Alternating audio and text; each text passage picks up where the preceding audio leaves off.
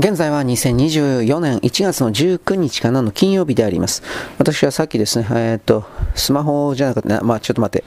まずタブレットのですね、あの、復旧をですね、まだやってないんですが、とりあえずは何とかしてですね、昔の、ちょっと前のですね、状態に戻さなく、復旧、復帰しなくてはいけないと思いましてですね、いろいろ試行錯誤していたんですが、とりあえず、古臭いスマホではありますが、えー、っとね、それでですね、ツイッターを更新すれば、あ、割とこれいけるかもしれんなと思ってですね、えー、ちょっと感動して、感動かな。まあ、ラッキーとかって思ってます。そんな言い方かな。はい。ということで、もしタブレットが復旧しなくてもスマホでやりゃいいか、みたいな形の一つ確証を、体験を通じて得た。人間はですね、体験を通じて、えー、学習、学びをすりしてですね、行動を変えていくということなんですが、こんなささやかなことではありますが、それを一つ得たという言い方の報告であります。で、えー、っとですね、私はさっきツイッターで何をやっていたかというと、だからね、アップロードしながらツイッターをやっていたということです、まず。あの、僕、こんな風にアップロードしながらするときは、基本的には、あの、喋りながらやればですね、マージンエレフトサービスパックのですね、時間稼ぎになるからいいなと思いながらやりつつも、えー、っと、このスマホじゃあ、あの、ツイッターの更新というのは音楽更新ですね。というのは喋りながらできないので、うん、どっちを取ればいいのかな、なんてことをちょっとだけ思いながらやっていたということです。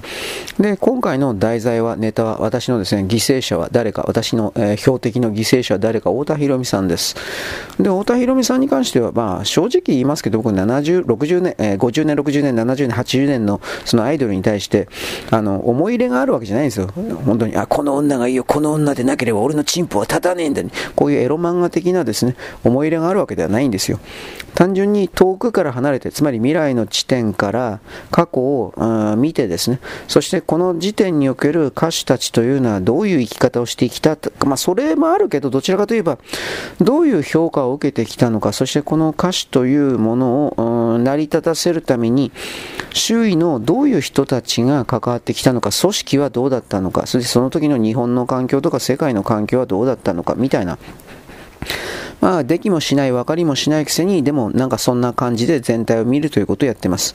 なぜならば、僕は過去に戻ることはできませんから、あのその過去の人のコンサートの活動に、例えばね、飛び入りでタイムマシンに乗って行くわけにいかないから、例えば当時のキャンディーズのコンサートは気違いの集まりで、であまた削除的なあ言葉が、あ気違いの集まりで、ルンチューとかスーチューとか言って、なんか本当にやばかったそうですが、なんかそういうのを熱狂を感じていないので、当時の昭和におけるコンサートのその熱狂というのは、いわゆる平成、令和におけるおたげなんていうのは子供のおもちゃぐらいにひどかったそうです。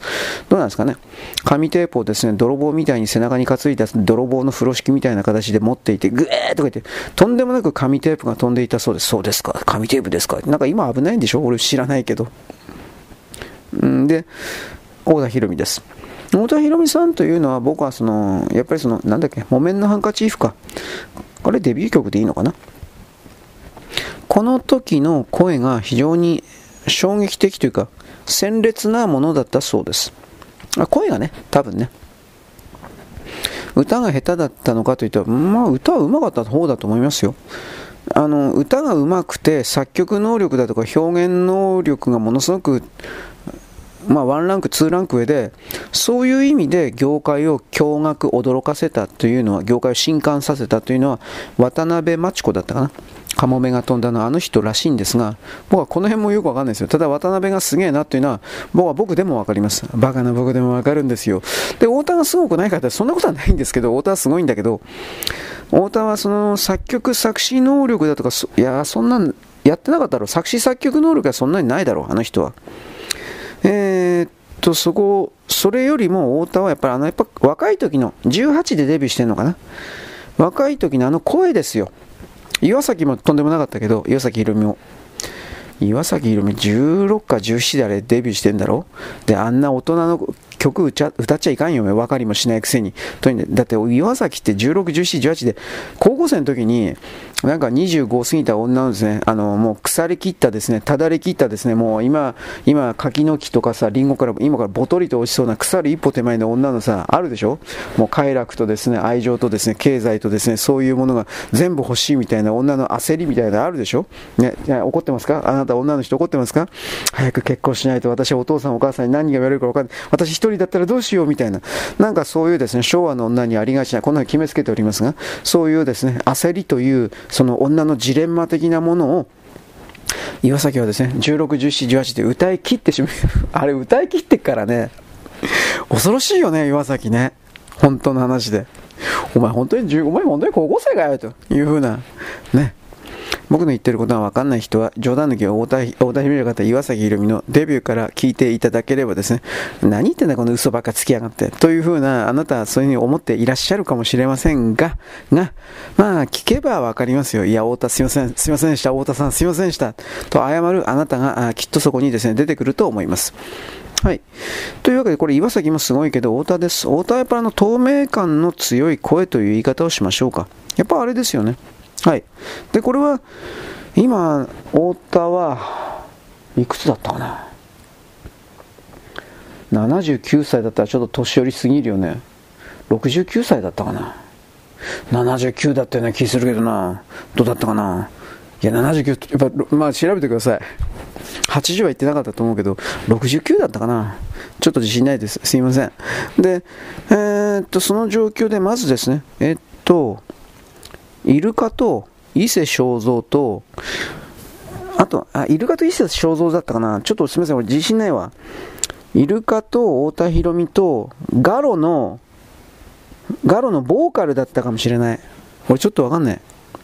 伊勢正蔵じゃなくてガロのボーカルって誰だったっけ？あの、ボーカルってあだ名の人。あの人だったかもしれない。まあこれツイッターにいい加減な間違ったこと書いたかもしれない。修正したい人はしてください。どうでもいいよ、俺。振りか、俺は過去を振り返らない男だ。昔の女なんか知らない。昔の女いないけどね。ね、ただでやらせてくれる女がいないから。まあまあ、ま、でも恋人関係でやらせてあげたでしょ。1万円ちょうだい。これ売春婦だよね。ちょっと違うよね。僕の、僕の求めてる恋愛の形とは違うな。ね、という、それ恋愛じゃないよ。置いといて。まあ、とりあえずその伊勢正蔵いるか、太田か、または、えー、ガロのボーカルか、ボーカル名前何だったかな？ガロのボーカルか、えー、いるか、えー、太田博美か忘れちゃったけど、えー、音楽活動を今でもしています。どっかでね、ガロガロのボーカルの故郷は静岡か愛知かと中京地区だったと思うんだけど、その中京地区のどっかで1年に1回か2回かコンサートやってて、割とでかいコンサートやってて、市民ホールみたいな借り切って、2000人ぐらい入る小屋かな。もうちょっと大きいかもしれんけど、そこで、まあ、毎回やってて満席だそうです。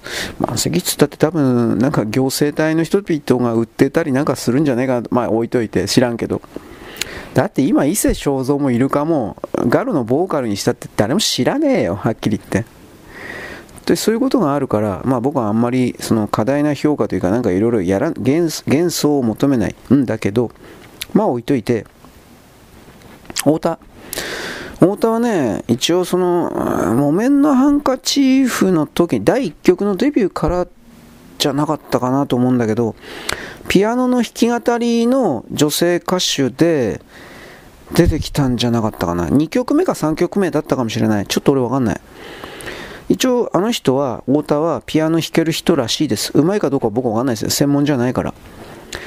あのこの場合うまいというのは鍵盤叩けりゃうまいって言うんだったらそれは YouTube とかにいっぱいあるでしょ。ピアノ叩いてみましただとかなんとか弾いてみました。いるでしょクズみたいな人たち。すみません。このクズって言ってすみません。あれね俺こう信じら俺は素人だから全然わかんないんだけどあのー、ピアノ本当にやってるような音楽音楽大生？音楽生？の人からすれば、こんな下手くそなの聞かせるのはバーガー死ねみたいな。あ、すみません、またこう削除的なことを。だって僕コメント欄でそんなん見たんだもん。ただそれは音楽大生を、音大生を語った、嘘ついた、偽装した、あのー、なんちゃってかもしれない。俺はわかんない。本当の音大生は正直そんな暇ないので、そんなバカにか、あのね、そんな街角でピアノ弾いてるようなレベルの低い落ちこぼれの劣等生の音大生の猛烈な競競争の中で揉まれてるような人たちという言い方をするけど、そういうね、戦う戦士たち、音楽で戦う戦士たちの男女からすれば、ゴミが、これはまあこう、戦闘力、ゴミが、なんだかね、スカウターをかけたベジータさんみたいな、そういう形でですね、彼らを見ているに違いないというのは僕のイメージなんで、だそれはそうだと思いますよ。俺はあのものすごい競争が厳しいということぐらいの理解はあるんですよ。あの音大生だけじゃなくて、声楽、声の楽だとか、あとはまあピアノもそうだし、バイオリンもそうだし、楽器、楽器一連に関わるような人っていうのは、気違いみたいに競争激しいでしょ。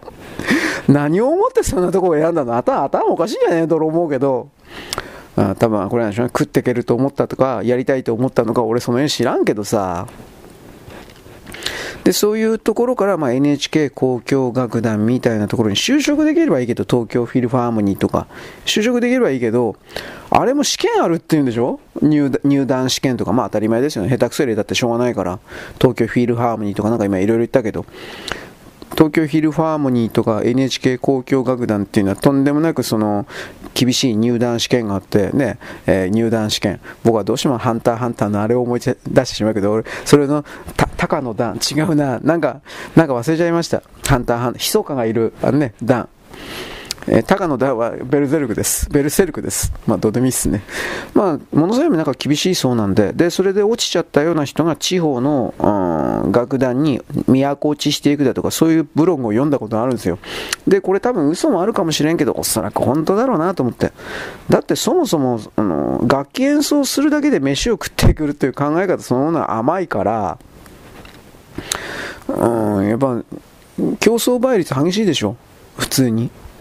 だからそこから落ちこぼれるような激烈なその最終的ゴール、つまり、えー、交響楽団に入団するということを含めての人生設計やってる人からすれば、どう考えてもそこから落ちこぼれた、ただ趣味の延長線上でやってるような、街角ピアノなんかやってるようなやつなんか、ゴミが、こう、ゴミがとすら言ってくれないでしょうね。認識に上らない。相手にしてられない。そんな暇がないというか、多分そういうふうに捉えてると思うんで、だからその辺のコメント先ほど戻るけれど、多分これ本、音大生じゃねえだろうなと、今は思います。はい、長々と。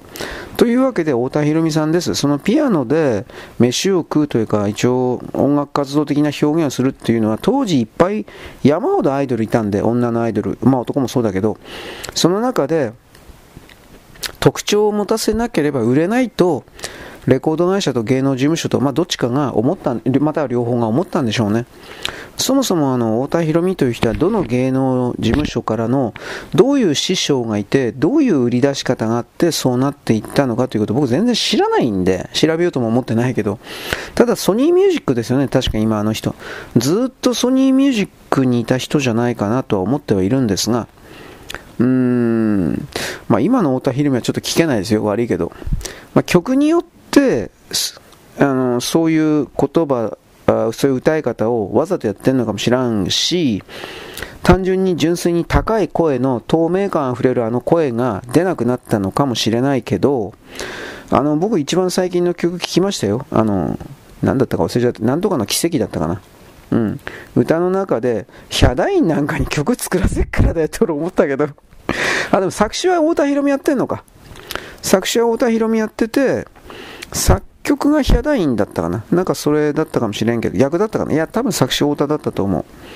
で、その中で太田は多分自分がいつまでも歌手活動ができるとは思ってないというか見切りがあって、多分それは自分の声の限界というふうに僕は勝手に捉えてるんだけど、その声の限界からですね、あまあ、引退とは言わないけど、歌えなくなる時が必ず来るという理解があって、で、まあ、そういう考え方のもとに自分の過去の曲のタイトルのがね、いっぱい入ってんの。なんとかの奇跡じゃなかったかな。で、別にそれはダメだという。だからね、キャンディーズ昔引退する前に微笑み返し出したでしょ。あんな感じ。微笑み返しは曲、誰だってアギヨーコだったっけ作詞したの俺ちょっと全然自信ないんだけど、アギヨーコにしとくけど、アギヨーコがあの彼女たちのキャンディーズの集大成として、えー、振り過去を振り返る？だけではなく、振り返ってなおかつ今のキャンディーズとこの重ね合わせて彼女たちを見てくださいみたいな、一応なんかメッセージ性の強いものだったらしい。これよくわからん。ただ、キャンディーズの3人も、えー、微笑み返しは気に入っていたそうです。自分たちのフィナーレを飾るにふさわしい曲だという。まあそうなんでしょうね。この辺りは、ちょっと俺、キャンディーズ親衛隊ではないから、わからんけど、キャンディーズ親衛隊キモいからやめてくんねえかなと思うけど、怖い。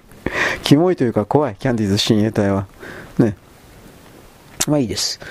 で、そういうことがあったので、えー、ちょっと待ってね。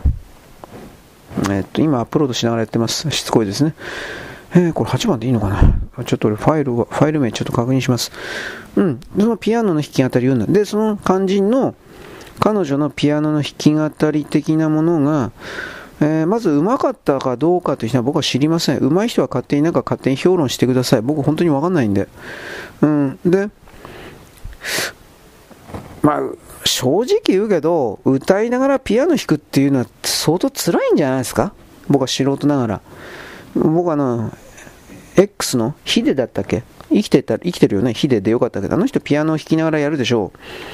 あれ見てるけど、この人は歌だけに絞って歌ってた方が多分いいんじゃねえかなと思ったりもするんだけどね、個人的には。いや、その歌手というのは河原小時だから、パフォーマンスしてなんぼというのはわかるんで、私はどうですか？ピアノ弾けますよ。どうです？というふうな、まあ、そういうのも必要だって僕は理解はするんだけど、人間のシステム論的に言えば、指とか動かしながら、ね、指、腕を動かして、まあ、あの、なんだの？譜面を見ないで、で、鍵盤も見ないで、やってる、できるようになってるんだろうけど、それをやりながら歌をやるっていうのは、僕いつも言ってるでしょ、何かをやりながら何かをやるって。でもそれは歌の方がどうしてもおろそかになるんじゃねえかな。どうしこれ思っちゃうよ、俺。だからそんなんでありだったら、いわゆるオーケストラの高級楽団でピアノのシングルのさ、あんなコンサートで歌いながらやるっていうのはありになるじゃんみたいな。あるあるかもしれんけどね、そんなの俺知らないけど、クラシックで。はい。というわけで、うん、そのピアノのシングル的なものがですね、一応、太田のミュージシャンとして太田はすごいんですよ的なイメージを太田という人間の商品価値として最初の方はだいぶ、まあ、あとコンサートでもやってたのかな。最初の方はだいぶこれ前に出してたそうなんですが後半やっぱり多分これ歌えなかったんだと思うよ。太田本人の希望とかもきっとあったと思うけど集中できないから歌の歌唱的表現ができないからっていうことで後のあのー、て言うんでしょうか。いろんな曲は普通に立って歌ってたよ。ただ70あの人75年から85年ぐらいの10年10年もいねえかな。75年から80年ぐらいの5年間で一応女性アイあれでアイドルだから失礼な言い方だけど女性アイドルとしてやっぱ売ってたんでなんか太田裕美がいわゆる当時のフリフリフリルついたねあんな格好してなんかねゴーゴーダンスっていうかねなんかそゴーゴーダンスでもないけどなんかそういうダンスホール的な体の動かし方あるでしょう。柏原義なんかねあのものすごい無理したなんかそういう動かし方してんなと俺思ったけどさ。あれと似たような動きをする、なんかね、あの、どういう表現する肩を、肩を揺すらせるような感じの動かし方あるでしょ、体の。あれを太田博美やるなって言わないけど、なんか、なんか僕の中の太田のイメージと違うなと思って、余計なお世話だけどね。それを思ったわけです。はい。ということでですね、まあ、太田博美云々は、興味のある人は聞けばいいんじゃないかな。いろんな意味で。僕は聞いて損する人だとは思わない。うん、いいと思いますよ。で、えー、っとね、ちょっと待って。今、ファイルをアップロードしたんで、確認して、えー、まあ大丈夫だろう。はい、アップロード終わったんで、今、えっとですね、残されたファイルを、在庫をですね、今消してですね、はい、ちょっと待ってね。で、まあ、太田さん、うん。えっとね、ダウンロード。これは全部消していいのかな？ちょっと待ってね。えっと、よいしょ。で、これ今、マガエロさんだけ、これ俺、ホームズさんやったかな？ちょっと待ってね。ホームズさんやってないかもしれんな。ちょっと、アップロードね。ちょっと確認します。あ、プライオリスクール、一応あったな。あじゃあいいか。はい、えー、ホームズさんも消しておきます。この辺りすぐ忘れちゃうんだよ、俺バカだから。はい。ですからかにしといて、でですね、今度は何しないといけないかというと、えー、っと、なんだっけ。記事ですね。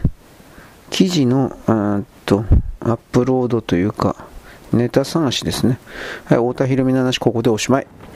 まあ音楽関係で太田博美好きな人はですね、なんかやっといてください。さっきあのツイッターの方で、太田博美というだけで自動的に反応するようなアプリがあるんだろうけど、なんか全然見たことも聞いたこともない人が3件か4件、いいねとか、俺いいねを押せな、なめてんだかお前、誰だよお前と思ったけど、なんかそういう形で、勝手になんか、えー、っとね、僕にすり寄って来ていました。誰だろう？知らんけど。時々いるんだよ。なんか特定の歌手というか、そういうものを、えー、なんていうかな、特集というか特集すると、うーん、ななんていうんですかね。どうだろう、すり寄ることによって自分自身のツイートというか、それを、その、うーん、なんていうかな、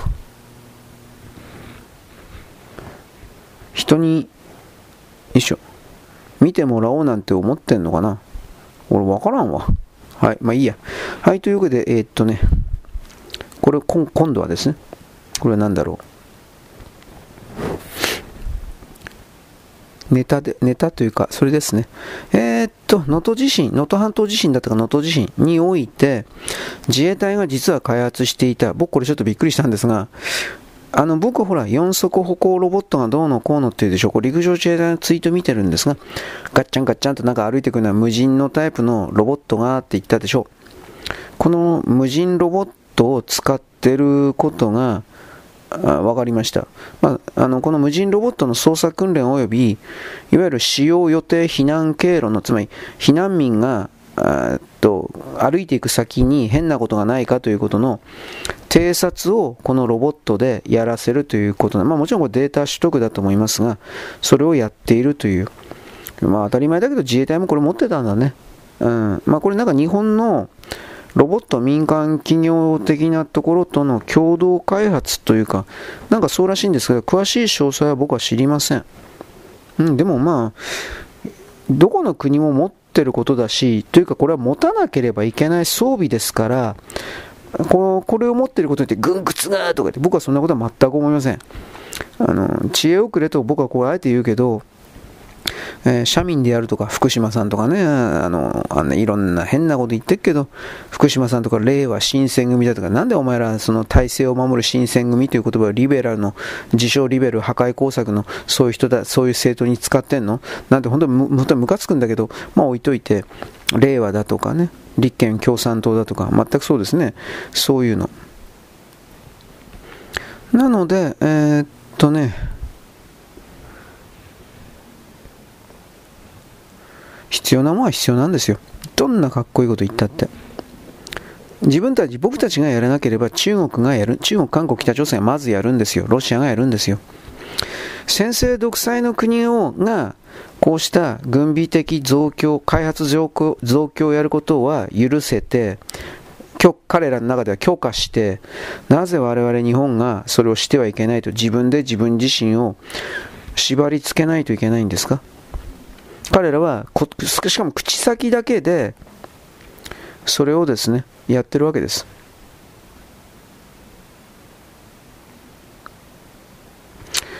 そういうやつは本当に俺許せこいつはめちゃ許せんな。丈太郎みたいにと思ってるわけです。はい。で今ツイッター見てます。これは僕あの能登半島これよくわからないんですがお酒飲まんから。えっ、ー、と能登半島のとあるお酒屋さんというか、それが、もちろんやっぱり被害に遭いまして、で、えー、っとね、白楽、白楽星っていうのかな？あ、これ多分ペンネームか。愛宕の松醸造元。白楽星というブランド名かな？あの、究極の食中酒って書いてあるけど、白楽星という多分商品名だと思います。それを作ってる愛宕の松醸造元という、これなんですが、ここが、えっとね、ちょっと待って。今はその、は、白楽星というお酒を途中までできている状態という言い方ですか。7割方8あ6割方6割や7割方？ほらお酒ってタンクの中でブクブクとなんていうか、えー、発酵というか醸造させないといけないでしょでそいつので亀割れちゃったんですねで結局えー、っとねもろみって言うんですけどそのブクブクっていうやつの7割8割ぐらいの発酵の途中かな。多分完成はしてないと思うこの時期だから。でそれそれ結局お酒作れないと。でそれを助けるためにというかまあ多分何らかのつながりはあったと思うんですが宮城県の酒蔵お酒作ってるところがあの取りに行ってで、自分とこの宮城県の余った、余ってもいないだろうけど、余った酒蔵で、あのー、それを完成品にして瓶に詰めてお返ししますというふうな。いや、もちろん金取ってますよ。金取ってわけねえじゃん。いや、お金を多分もちろんさ、ただではやりませんよ。いや、ただだったらすいませんと一応言っとくけど、ただ、結局、お金払おうが何であろうが、基本的にはその、なんというかね、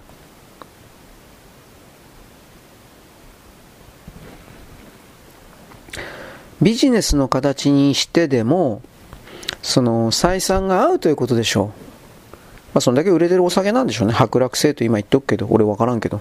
はい。どうなんですかね、これ。えっと、次にね、まあ頑張ってください。僕お酒飲まないからわかんないですけど。うんとね、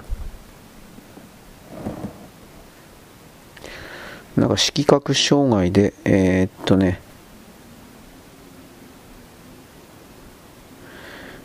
信号機の赤が見えないと、いや、そんなことないだろう。信号機の色っていうのは LED に変わった時に、わざとという言い方は変だけど、発光度、明度っていうんですか？明度の本当に強いものに変えて、色覚障害の人が赤い色があの判断できるような、また分かるようなものに確か変えているということと、あとは、あのー、なんだっけ、信号っていうのは赤、青、黄色の場所は分かってんので、だからそのあたりを位置関係を知っておれば、これはどう考えたって、ね、そんな赤信号がどうのこうのっていうのはないと思うけどね。はい。で、これ政治の話、私さっきも言ってたけど、岸田さんが宏池会をあの解散したとか宣言、やっぱ根回ししてなかったって言ってんのね。で、なんか自分から派閥抜けたのにこんな権限あんのかなこれよくわかんねえな、これ。うーん、正直わからんわ。捨て身の賭け。うーん、波及を恐れる他派閥の幹部は不快感を示す。まあそうだろうね、これ、やっぱり。さっき俺麻生さんとか絶対怒ると思ったって言ったけどさ。あと、政権と派閥の存続の行方は世論の支持が握るという。僕先ほども言ったけどね、政治は数が全てなんで、自分で自分自身を弱めることを政治集団がやるっていうのは、他の派閥の人からすれば、岸田さんが自分のパフォーマンスのために、つまり次の9月選挙ですよね、あの総裁選挙、このためになんかやってただけなんじゃないの？というふうにやっぱなっちゃいますよね、と僕は思います。うん。はい、次。YouTube の投稿動画でめ、ね、大川隆法の長男がとりあえず逮捕されたんだって。グヘーって感じですね。まあこれ多分教団の内部における権力争いというか跡目争いなんじゃないですか？とりあえずは俺知らないけど。うん。だって、どどうなんですか？女性の名誉を傷つけた。面識のある女性の名誉。面識のある女性って誰なんですかねだからこれがまた、幸福の科学の信者というか関係者かもしれないですね。わかんねえ。ただあの幸福の科学はなんだけでものすごい莫大な金持ってるからこれの跡目争いで長男とあと大川さんの嫁さんだったかあともう一人いるのかな2人か3人ぐらいのもう一人は何なんだろう弟子みたいな人？知らんけどこれが要はその幸福の科学を泥棒という言い方をするけどこれをですね狙ってるというかなんかそうらしいですよ。うん。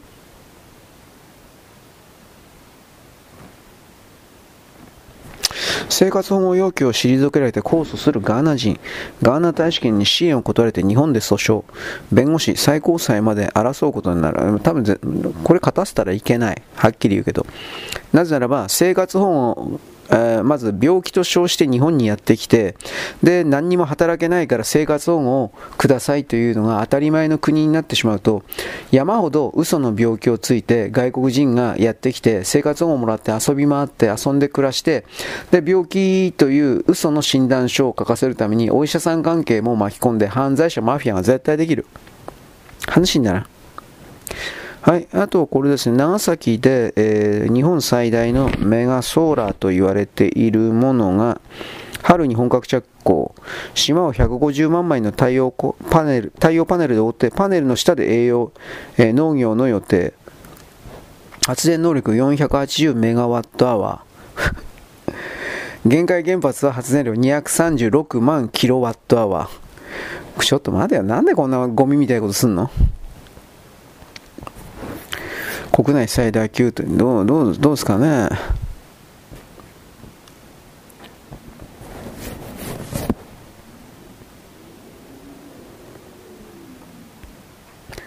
うん。なんでこんなこと？原発の方がどこまでコストいいと思うんだけどね。ぽっそりと言うけど。あとどうせこれらのパネルはあれでしょ？中国製なんでしょ？毒物だらけなのどうすんのかなと思って。うん。まあどこであの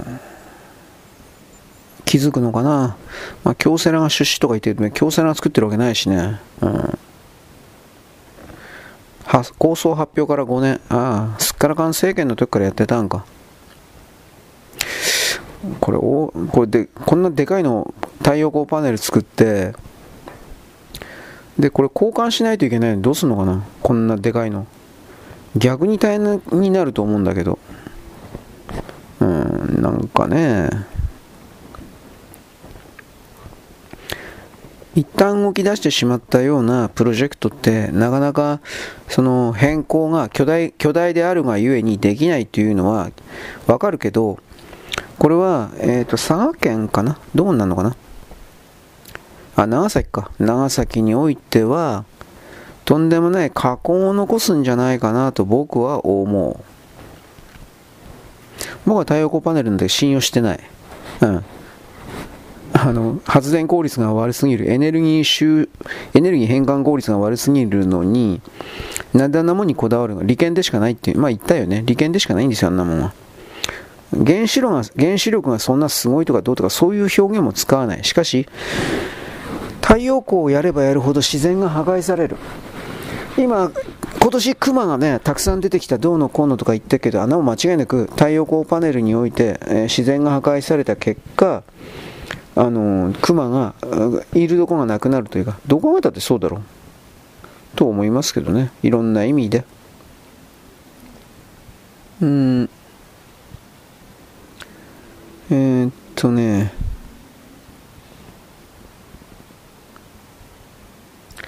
あ、共産党の委員長、これ俺やってなかったかな。記事として。これ昨日も配信の中で言ったけど、配信の中で言ったけど、基本的に選挙しないでこれ決めてるから、全然その共産党が変わっただとか、他の人はなんでそんなこと勝手に決めんだっていうふうにどう考えてもなるんだけど、ねえ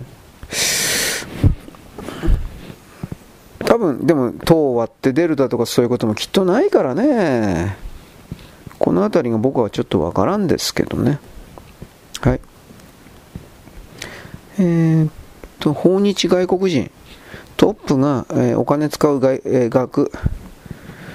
えー、台湾がトップ。あ訪れてる的な人か。一般客が1人だったら旅行支出か。増えていると。国籍地域別では、スペインが一番高くて34万2000。えー、スペインの人なんで、まあ、スペイン様ありがとうございますよね。オーストラリア34万円。34万、34万。イタリア33万。イタリアは2019年最もイタリアから山を出てきて68.3%何があったんだろうかで中国は32万台湾18万韓国10万来んな来んなとまで言っちゃうけどね俺は。お前たちが来るとこの34万のお客様が来れないだろう。邪魔なんだよお前たちはよ。もうこれ本当に思います。金だよ。この世界は金なんだ。ということも言います。はい。えー、っとねでこれ昨日言ったねテスラ。冬にいいねってら、しかも寂しいで充電、充電ステーションが凍る。これ本当テスラ、テスラ、テスラだけが悪いわけじゃないけど、テキサスってなんでか知らないけど、ものすごい寒い時あるよね。で、そんな状況下で、電気自動車なんか買うなよ、お前。と思います。西日本新聞。印刷した写真を使って3秒で突破。マイナマイナンバー保険証の顔認証のシステムに穴。なりすましの恐れ。あ、そうですか。顔認証システムに穴は分かったけど、そんなことする人誰がいんのって感じだけどね。だってわざわざ写真持ってくる時点で怪しいだろ、こんなもんどう考えたって。ねえだって画像がコピーされたかどうか顔認証で判別できないんじゃないかな。そもそもそんな不審な行動してるやつはすぐバレるだろう。ちょっと前なんかあの他人のお面を、他人の顔を撮影したお面を、等身大のお面をかぶって、えー、だったかな。マイナンバーシステムを突破するとかって聞いちゃったけど、そんなお面かぶってるやつね、待合室で、そんなお面かぶってるやついたら、その通報されるだろ、お前。頭おかしいんじゃないのか、おめえとかってみんな突っ込まれたけど、今回もそれだよね。はっきり言えば。うん穴、まあじゃあこの穴があるんだったら、まあこれはですね、潰せばいいだけじゃないですか。わざわざ探してくれてありがとうって言うしかないんじゃないかな。これ頭おかしいわ、この人たち、本当に。うん。えー、まあこれもやっとくかな。ダボス会議でうんぬんかんぬん。環境保護推進派、環境環境保護推進派が結局のところ、こいつら支配層からね、金もらってんじゃん、ですよね。ダボス会議でプライベートジェットがどうのこうのってやつ。なんだかなとは思うけど。その、君たちのやってることは、マッチポンプというかプロレスだと分かってるから、分かっちゃったから、バレちゃったから、あんまりその正義とやらを光とか闇とか。だかそれは偽装しない方がいいですよ。カバー、カバーするなっていうか、騙そうとしないというか、そういうことは仕掛けない方がいいですよ。僕は本当にそれ思うわ。最近特に思うね。僕はね。はい。えー、えー、っとね、ああ、出てきましたねって感じですね。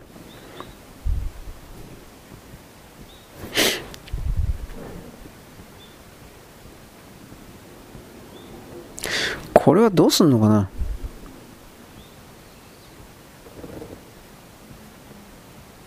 あのね、私これちょっと今黙ったのはね、中国で武漢肺炎の人工変異株というものが見つかったのかどうなのか。これどうなのかね、これ。えー、っとね、GXP2V っていう、GX-P アンダーバー、GX アンダーバー P2V ってやつ。2017年に製造という、意味わかんないの製造ってなんだよ。だって致死致死率100%だって。だけど致死率100%だったら逆に、その、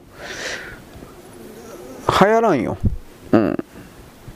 まあ、とりあえず、あ、これはあれか。目が白く変わるとみんな死んだ。コロナ変形ウイルスを作り出した中国。言っとる意味わかんないね。これどういうことだよ。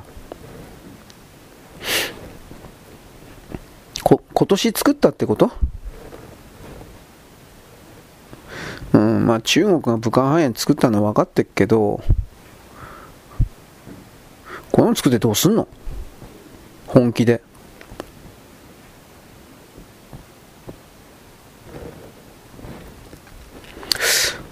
これあの、大統領選挙の時に、こうした記事が出てくるということが、やっぱりあの、なんかやっぱ、ありますね。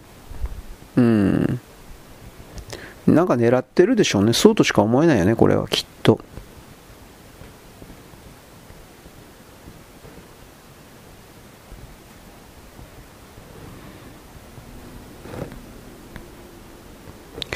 うん。こんなん作って、自分たちも死んじゃうんじゃないかっていうことに関して、なんで気づかないのかな？いろんな意味で。うん、うん、うん。死亡率が驚く。あ、これネズミの話か。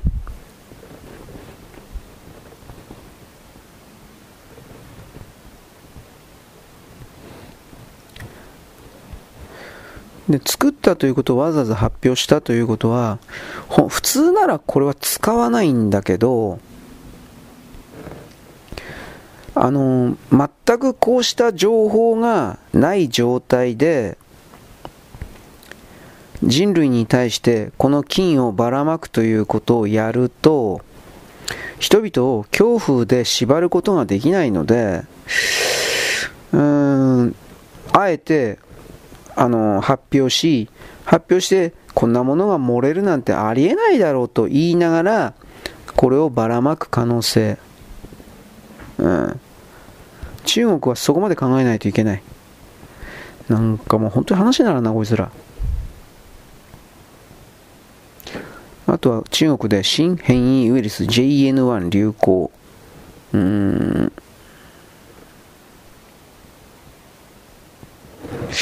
どうかね。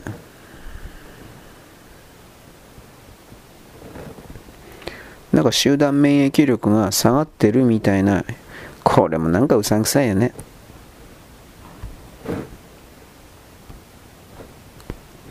はい今日なんか記事多いな。これ全部できないんじゃないかな。はいちょっと待ってね。でも一応アップだけしとくかな。うんとね、JN.1。まあ、これは、えっとね、オミクロン的なものらしいんですけど、病院での陽性率は1%以下。でも一応増加傾向にあると。うん。で、これが、えー、継続的に中国流集団免疫の低下、複数の要因で新型コロナが今拡大することがある。あのー、複数の要因、これが放射能的なものと私は一応捉えています。はい。えーと、なんか長えな、これ、今回。俺やめようかな、こんなのいっぱい。ちょっと待ってね。うん、ちょっとお待ちください。あともう一つどうでもいいような話。日本の漫画デラックス版がフランスで急増中。想像以上に深い。あ、これ確かあの、バンドデシネの影響だったと思うけど、集めるのが主眼のやついるんですよ。コレクションが。今そのうちに、あのー、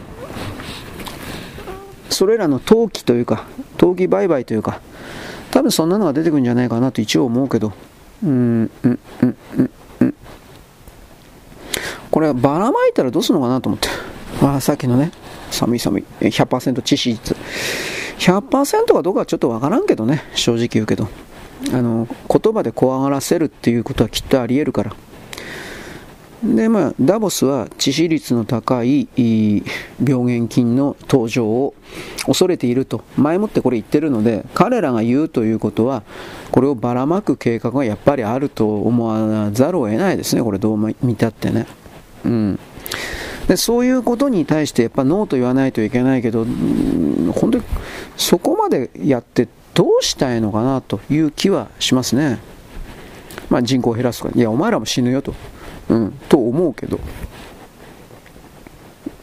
うん、中国、えー、中国のお金が、えー、なんだろうね、外貨が手引いた的な。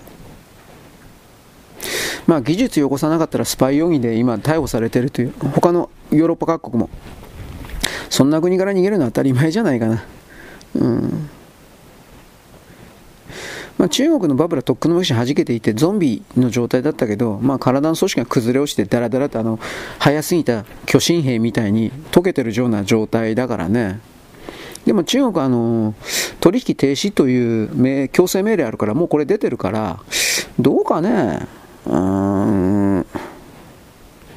どうどうなるかね。これ分からんけど。基本的にはこれ止めることはできないから落ちるとこまで壊れるとこまで行くのは間違いないです。ただその後がどうなるか僕ちょっと分かんないですね。これに関しては。うん。あとはアメリカ大統領選挙的なことをちらりとですね。ディサンティスがトランプ大統領のことディスってるって言い方だったっけ？なんだっけ？えー、トランプ大統領にやるとなんかダメになる？負ける？知らんけど。わかんないけど。うーん。アメリカのマスコミはとりあえずトランプを印象操作で負けさせることができないということの敗北が、まあ、このデサンティスとかなんかいろいろの左の新しい封建制度を作ろうか的なこんな人たちに一応聞いてるんじゃないかなという気はしますね。はい、ちょっと長くいっぱいになりすぎたな。ちょっとこれやめとこう。この辺にしとこう。キリがない。えー、っと。ちょっと待って、録音時間は46分。あ、やべえな。というわけで、ネタ探しは一旦ここまでにしておきます。よろしく、ごきげんよう。現在は2023年の、24年の1月19日の金曜日です。私はですね、今あの、おはがきちょっとちらっと読んでいてですね、ラマスワミ、共和党の候補の4番目ぐらいの候補だったラマスワミさんがですね、アイオワ州で4党賞、4人いる候補で最下位だったかになったんで、とりあえず選挙戦から降りる。で、私は自分には明確にトランプ大統領を支持するとやってですね、で、今、ニューハンプシャー州かどっかで、今日か昨日か、あの、予備選挙あるんでしょ？今、まあ、まあ近い、やってるかもしれないけど、知らないけど。で、そのことで、えー、応援演説をするということをやり、その応援演説を見ていました。うん、まあ分かりやすい演説だなと思いました。で、その演説の背景から、米国における分断と言われているもの、つまり、彼ら、えー、オバマたちが米国の中に勝手に施している、このように考えなければアメリカ人として見なされないという勝手なコード、設定、それがやっぱりですね、どう考えてもおかしいだろうということをラマスワミさんは言ってるわけで、結局これはアメリカ人自身、アメリカ国民を分断するための罠であり、罠ですね。で、我々はとにかく思いは一つ、真実は常に一つであり、真実を言い続けておれば必ずそれは実現するというか、このようなオバマたちのインチキには騙されないみたいな、この国の性別は二つであると、三つ目の性などない。まあ、三つ目の性がどうのこうのっていうふうにやってきたのは、結局これはオバマたちですよね。そういうことを踏まえるアメリカの中の国民の認識を破壊するためにオバマたちは徹底的にこれをですね仕掛けてきたんですが、そういうものの全ては否定されなくてはいけない。トランプ大統領を選ぶことによって、全部ひっくり返して、基本的には建国の時の最初の時のアメリカの姿に戻さなくてはいけないフリーダム、自由を求めた我々の本来のアメリカ国民の姿に戻さなくてはいけない。アメリカは一致団結、アメリカは一つだみたいな、そのようなことをですね、堂々と言っておりました。これは正しい、はっきり言って。ただ、それを、あーなんというかな、させると、いろいろな敵がいますけど、アメリカを弱めたいと思っているのはもちろん中国、ロシア、しかしヨーロッパである、ヨーロッパのカバールディープステート、まあ、900年ぐらい前にこの地球世界に、えー、現代文明というか、今、近代文明か。近代文明というものを構築した連中の子孫、まあ、昔の王様貴族、そして王様貴族にですね、お金を貸していたような金貸し、さらにこれらを守っていたような、えー、軍人たちの子孫というか、なんかそういう連中がですね、ずっと、うん、代を重ねて今にいるわけですけれども、こういう人たちがいわゆる人間の自由を解放する、人間を解放する自由を求めるという考え方から来た、えー、フリーダム、米国を常に潰したいと思っていた。これをなきものにしたい、ゼロにしたいと思っていた。で、結局それを仕掛けるために共産主義を埋め込んだり、今みたいな LGBT みたいなのを埋め込んだり、そして今徹底的に仕掛けられようとしているのは新しい死の交渉、新しいカースト制度、ニューカースト。あのグリーン、自然環境というものを大事にしないような人間は人間ではないといった新しい常識、勝手に作られて勝手に投げつけられている新しい常識で、この新しい常識を投げつけている側は守らない。なぜならば彼らは人間ではなく神だから、神の使徒だとか、神の神が受肉した姿ではなく、自分たちが神だからと思ってる。まあ自己暗示なんですが、だからダボスとかあの辺の、うん、いろんな人たちの全部とは言わんけど一部は本当に自分たちは神だから神の人間化したものだから、まあ、十肉化という言葉も使うけど、本当に神だから何をしてもいいんだ。で、この神、神、ゴッド、ゴッドって言ってるけど、これは神じゃなくて、我々が言うとこの神ではなく、サタンなんですね。まあ、えー、ベールゼブとかなんかいろいろ言ってるから、いろんな名前あるんだろうけど、いわゆる悪魔教の悪魔なんです。ところが彼らの中でその、えー、彼らの総本山的な本体のサタンと言われているものが自分たちが自分が利用されて人間支配のために使われていただけの道具であったということに本人が気づいていやこれは借りは返しとかないかんなというふうな形で、えー、反転している今いわゆる何て言うかな支配を人間支配を仕掛けている側のそいつに抵抗しているというか、反対構成というか、攻撃を仕掛けている側に100%変わっちゃったということに関して、この人間の世界における悪魔教の信奉者は何一つ知らんのですよ。まあ、知ってるやつはいるかもしれんけど、でも、うん、人間の中の世界に来るしがらみがあるから、多分これは何も変われないでしょう。変わらないで、えー、今までと同じことの繰り返しをやるでしょう。でもそれは結局彼らが信奉する悪魔、サタンとやらに、クズが、だとか、バカが、みたいな形で相手にされてないということに、これから彼らは気づくでしょう。なぜそうなるかというと、彼らが今までの繰り返しのやり方でやっていたような人間試合、人間社会、人身コントロールが全然うまくいってないからです。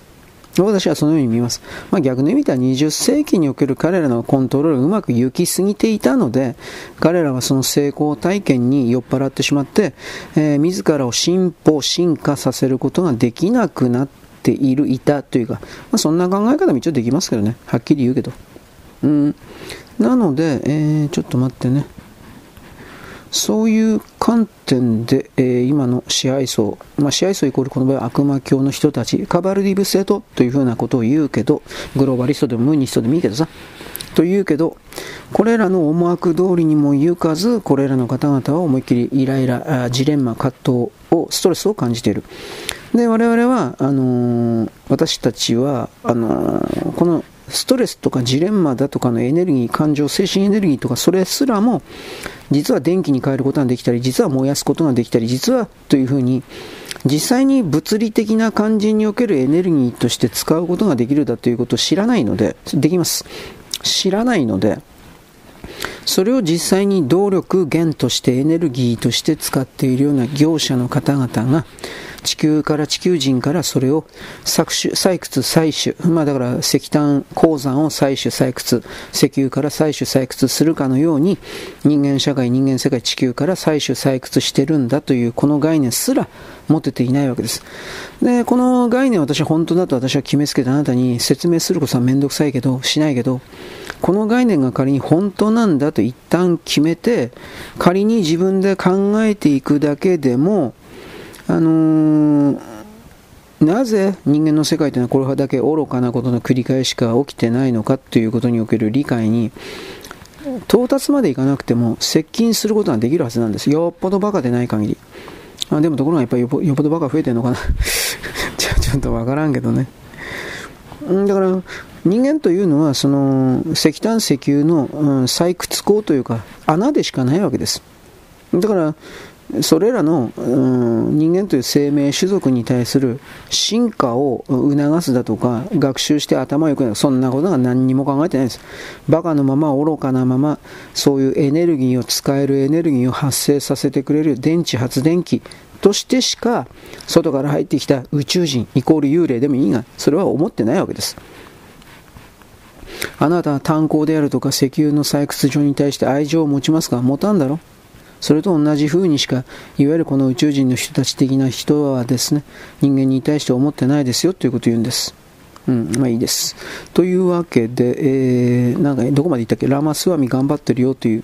で、なおかつ、その、うん、トランプ大統領ですか？トランプ大統領の応援の形で、普通に考えればこれ、共和党の予備選関係で、どう見たってトランプ大統領が圧勝の方向でいくと思うんですが、これどうなんですかね？うん、まだ分かりませんけど、という言葉一応使いますけどね。ちょっと待ってね。で、今これ僕何やりながらやっていくかというと、何々しながら何々、まあ、ホームズさんのですね、編集やってるんです。ホームズさんのですね、あの、音声配信のための原稿を作ってるって言い方なんですが、僕はあの、自分のですね、美しい星でしか、これできなくてちょっとフラストレーションあるんですけど、うん、まあ俺の人間の声聞いてもしょうがないだろうなっていう、僕はその自分に強い商品価値がある、声優的な、ね、僕の声を聞いてあなた感じてるんでしょみたいな、こんなことは全く思ってないんで、そんなバカいねえとは思うけど、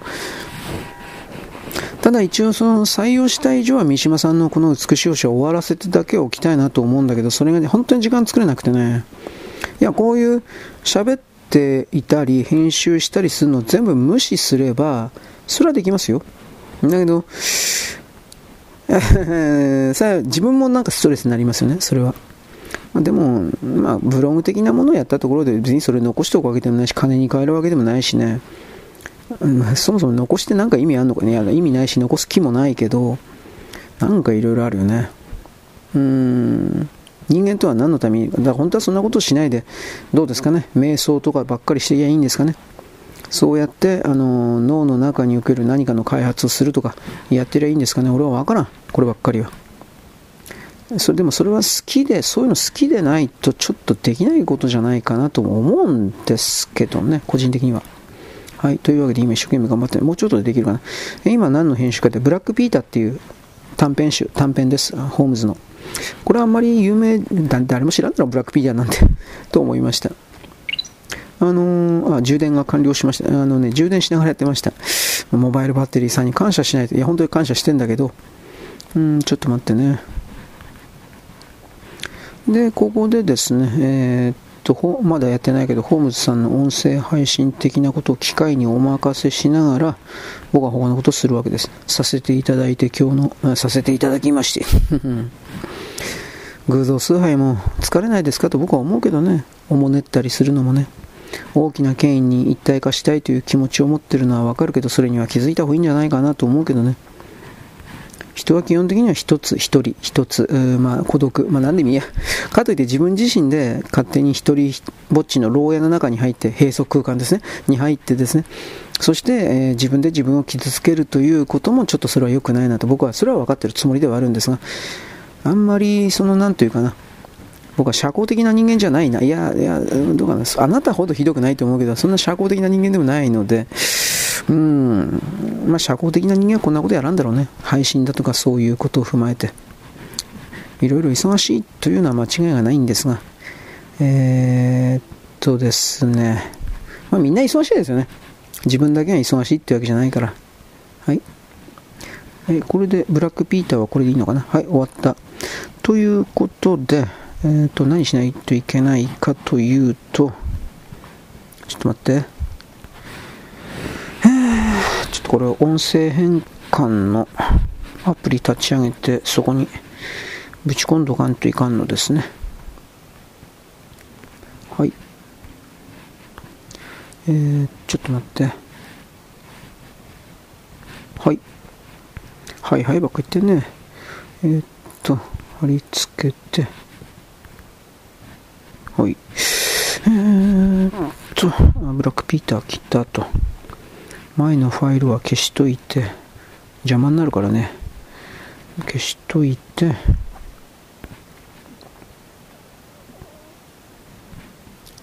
これは何だろう。うん。はい。で、えっとね、ちょっと待ってね。何を待つかというと、えっとね、と洗濯物取りに行かなくちゃいけない。はい、ということでね、洗濯物取ってきたんで、こいつをちょっと畳んどかなくちゃいけない。なんかもう こんなことの繰り返しですね。私の配信を聞いてる人はな、こんな生活、生活音？生活の音？をですね、入れるような、こんなもんいいのかよ？みたいな。いや、いいに決まってんだろ。嫌なら聞くなよ。いや、その通りなんですけど。わからない。えーと、あと芸能関係でわかんないこと。僕さっき太田博美言ったけど、今世間を騒がしてる松本人志問題全然わかんない。基本的には。だから、あの、芸能人がああいう世間みたいなものを集めて女手配してやりまくってたで見返りになんか番組出させてやるだとか どこにでもあるだろうまあどこにでもあるだろうと言ってでそれが正しいとか悪いとか僕はそんなこと言いませんこれなんですね上流階級の人はそうやって自分たちだけ特別だと思って、まあ、あと自分たちのコネクションを使って有利に人生を運ぶ、うん、あることです。ね森山良子の時も言ったけどね。僕はもうあのおはがきで教えてもらって結果的に森山良子というキャラクターがいわゆる僕の認識でいうとこの A 級国民1級国民上流階級みたいな感じの人だとは全く知らなかったんでそれがいけないというわけじゃないです。だってそれは彼女が悪いわけじゃないから。うんだから最初からその芸能関係のコネクションに近いようなところに生まれた人はやっぱりその最初の時点で有利だでアメリカ人のリベラル的な人たち黒人たちはそれは不公平だみたいなこと言うけどこれで僕はこの言葉を出さざるを得ないんだけど残念ながら生まれる前から競争は始まってんだよっていう風な。あの何を1億匹ぐらいの精子が卵子に到達するのも競争だけどその精子の中に入る前の幽霊の段階におけるですね。あなたなるものもですね。激しい厳しい競争の末にここにいるんですよという概念は僕は言いますがうん全部競争なんですよ。そういう意味においては。なぜならばそれはこの宇宙においては定め付けられているからなぜならば競争という概念がなければ世界は基本的に止まるからです。固まるというも言いますが。停止するということですね。静止。でそれはあのこの宇宙はこの地球は求めてません。止まっている世界というものは。で止まっている世界つまりスタティックな世界というものは基本的にはもうもちろん流動性がないわけで自らね競争しないんだから自ら能動的に自律的に動くという意思のある動きがそこにはないわけですから、えー、動きが発生しないわけです。動きが発生しないということはそれは固まるわけですね。停止静止しているわけですから。動きがあることによって佐伯差幅というものが発生しその佐伯差幅からですねエネルギーを抜き取るというエネルギーを採取するという全体構造がどうやらこの宇宙にはある。しかしこのエネルギーと私今言ったがそれは我々人間が開発しているような石油石炭とかそういうものではなくもうちょっとですね違う我々が人間があの開発に成功していない木でしたっけ？QI と。合気道の木ね、木、QI と書くんですが、本当は。QI と言われているものの、うん、エネルギーではあるけれど、まあ、それを言ったって始まらんわけです。うん、ちょっとお待ちください。え、っと、これでいいのかな。まあ、タオルをきちんと畳んでるんですが、僕これでまた静電気で止まんじゃないかなと思って、すげえ心配しながらやってるんですけど、えー、っと、私のあなたに、あ私はあなたに言った時、ちゃんと胸とか心臓のところにタオルとか入れてますか？カイロ入れなくてもタオル入れて心臓肺の方を温めておくだけで全然違いますよ。今こう寒い時が続いてますが。まあ私の言ってることなんか権威がないのであなたは全然言うこと聞いてないと思うけどたまには言うこと聞けば俺の言うことを聞け。お前は俺の言いなりお前は俺の女なんだよ。言ってみたいよこんなセリフ。一生でいいから言ってみたいわ。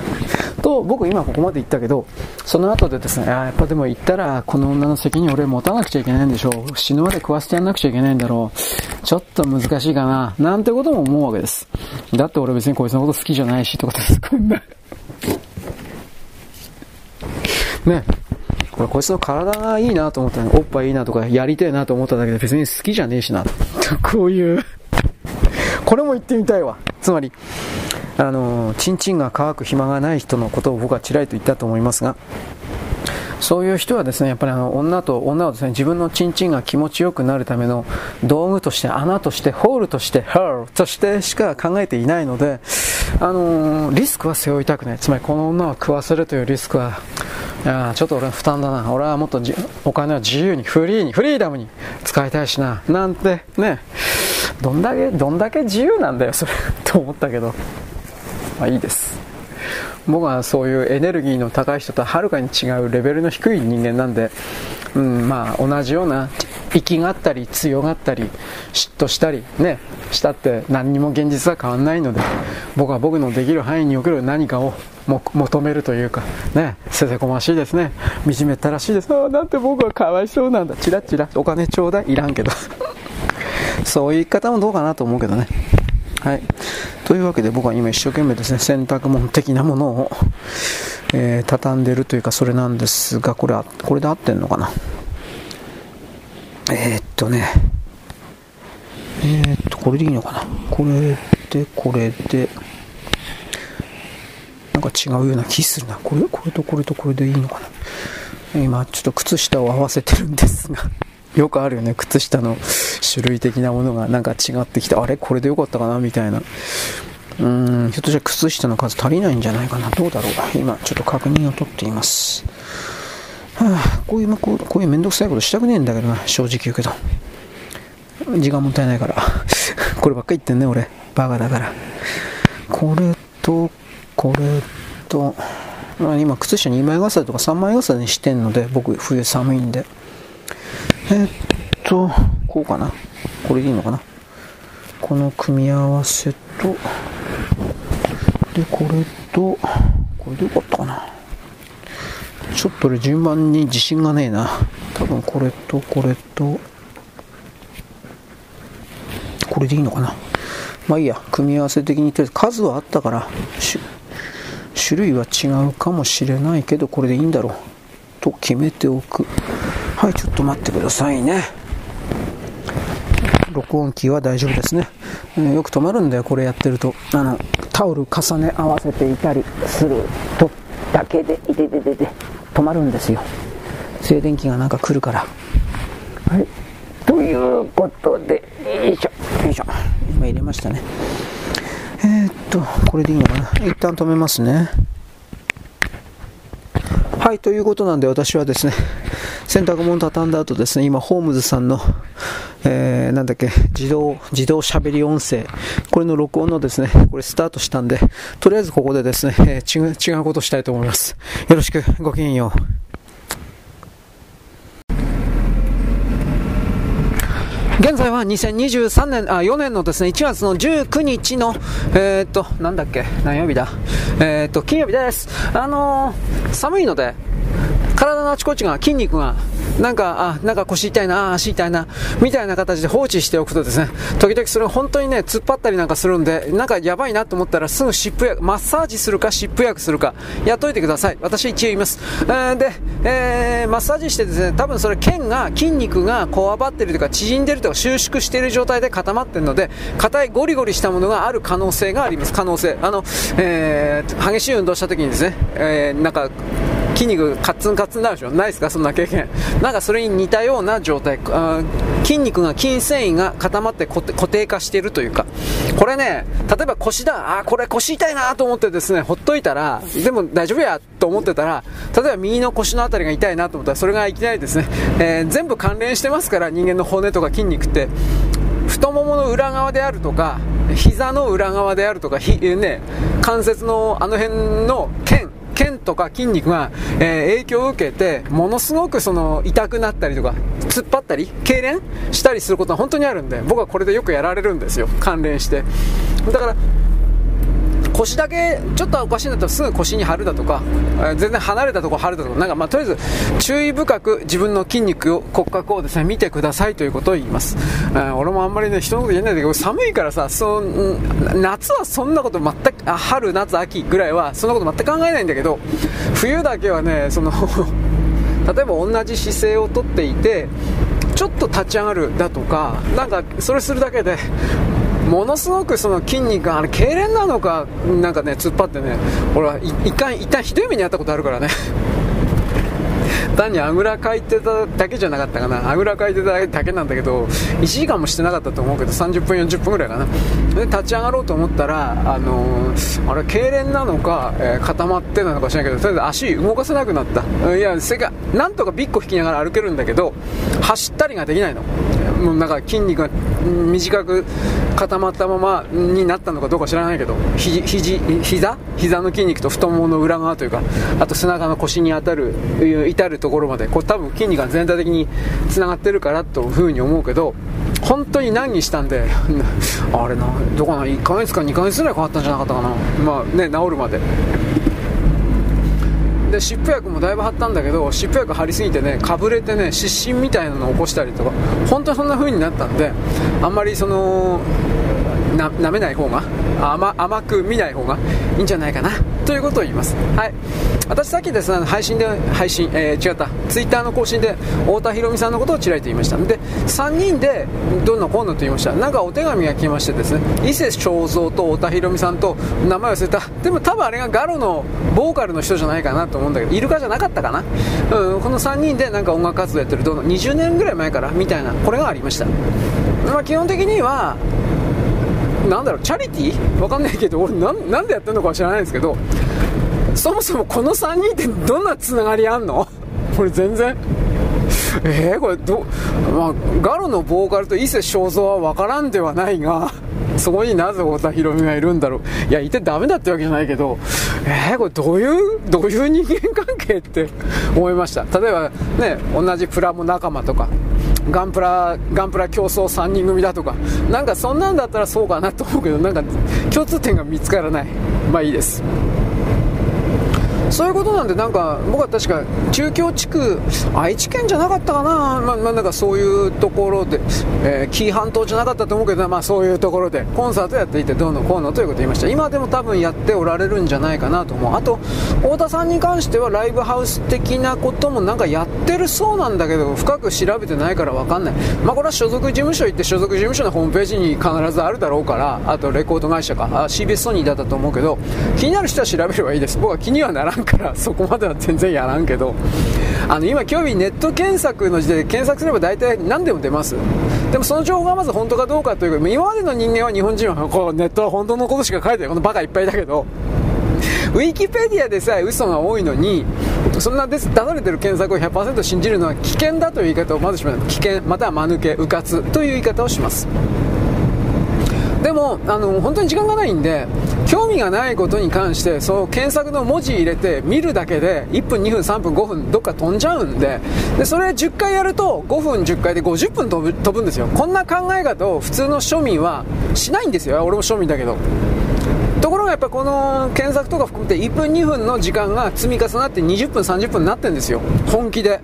これを節約するというかいらんもんは目見ないみたいな。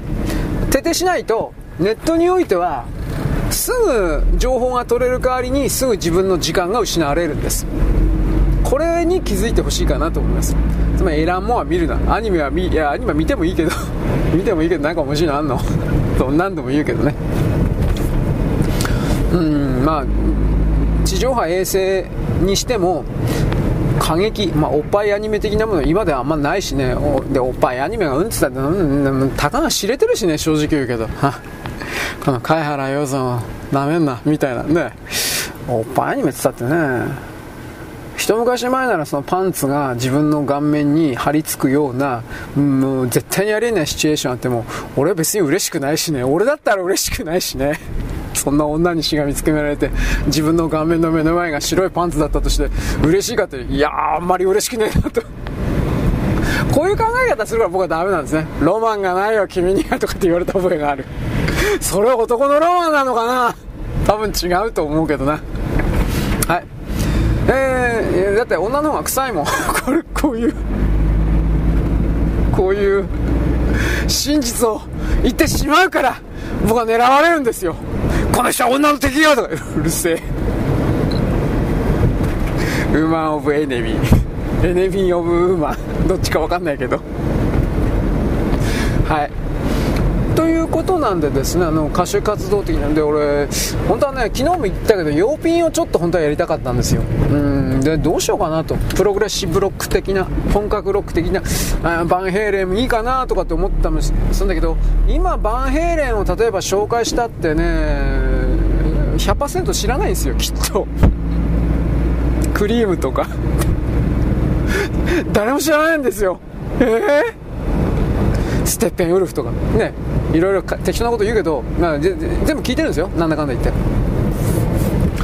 肝心の受け取る側が知らないんですよ。これ言ったって。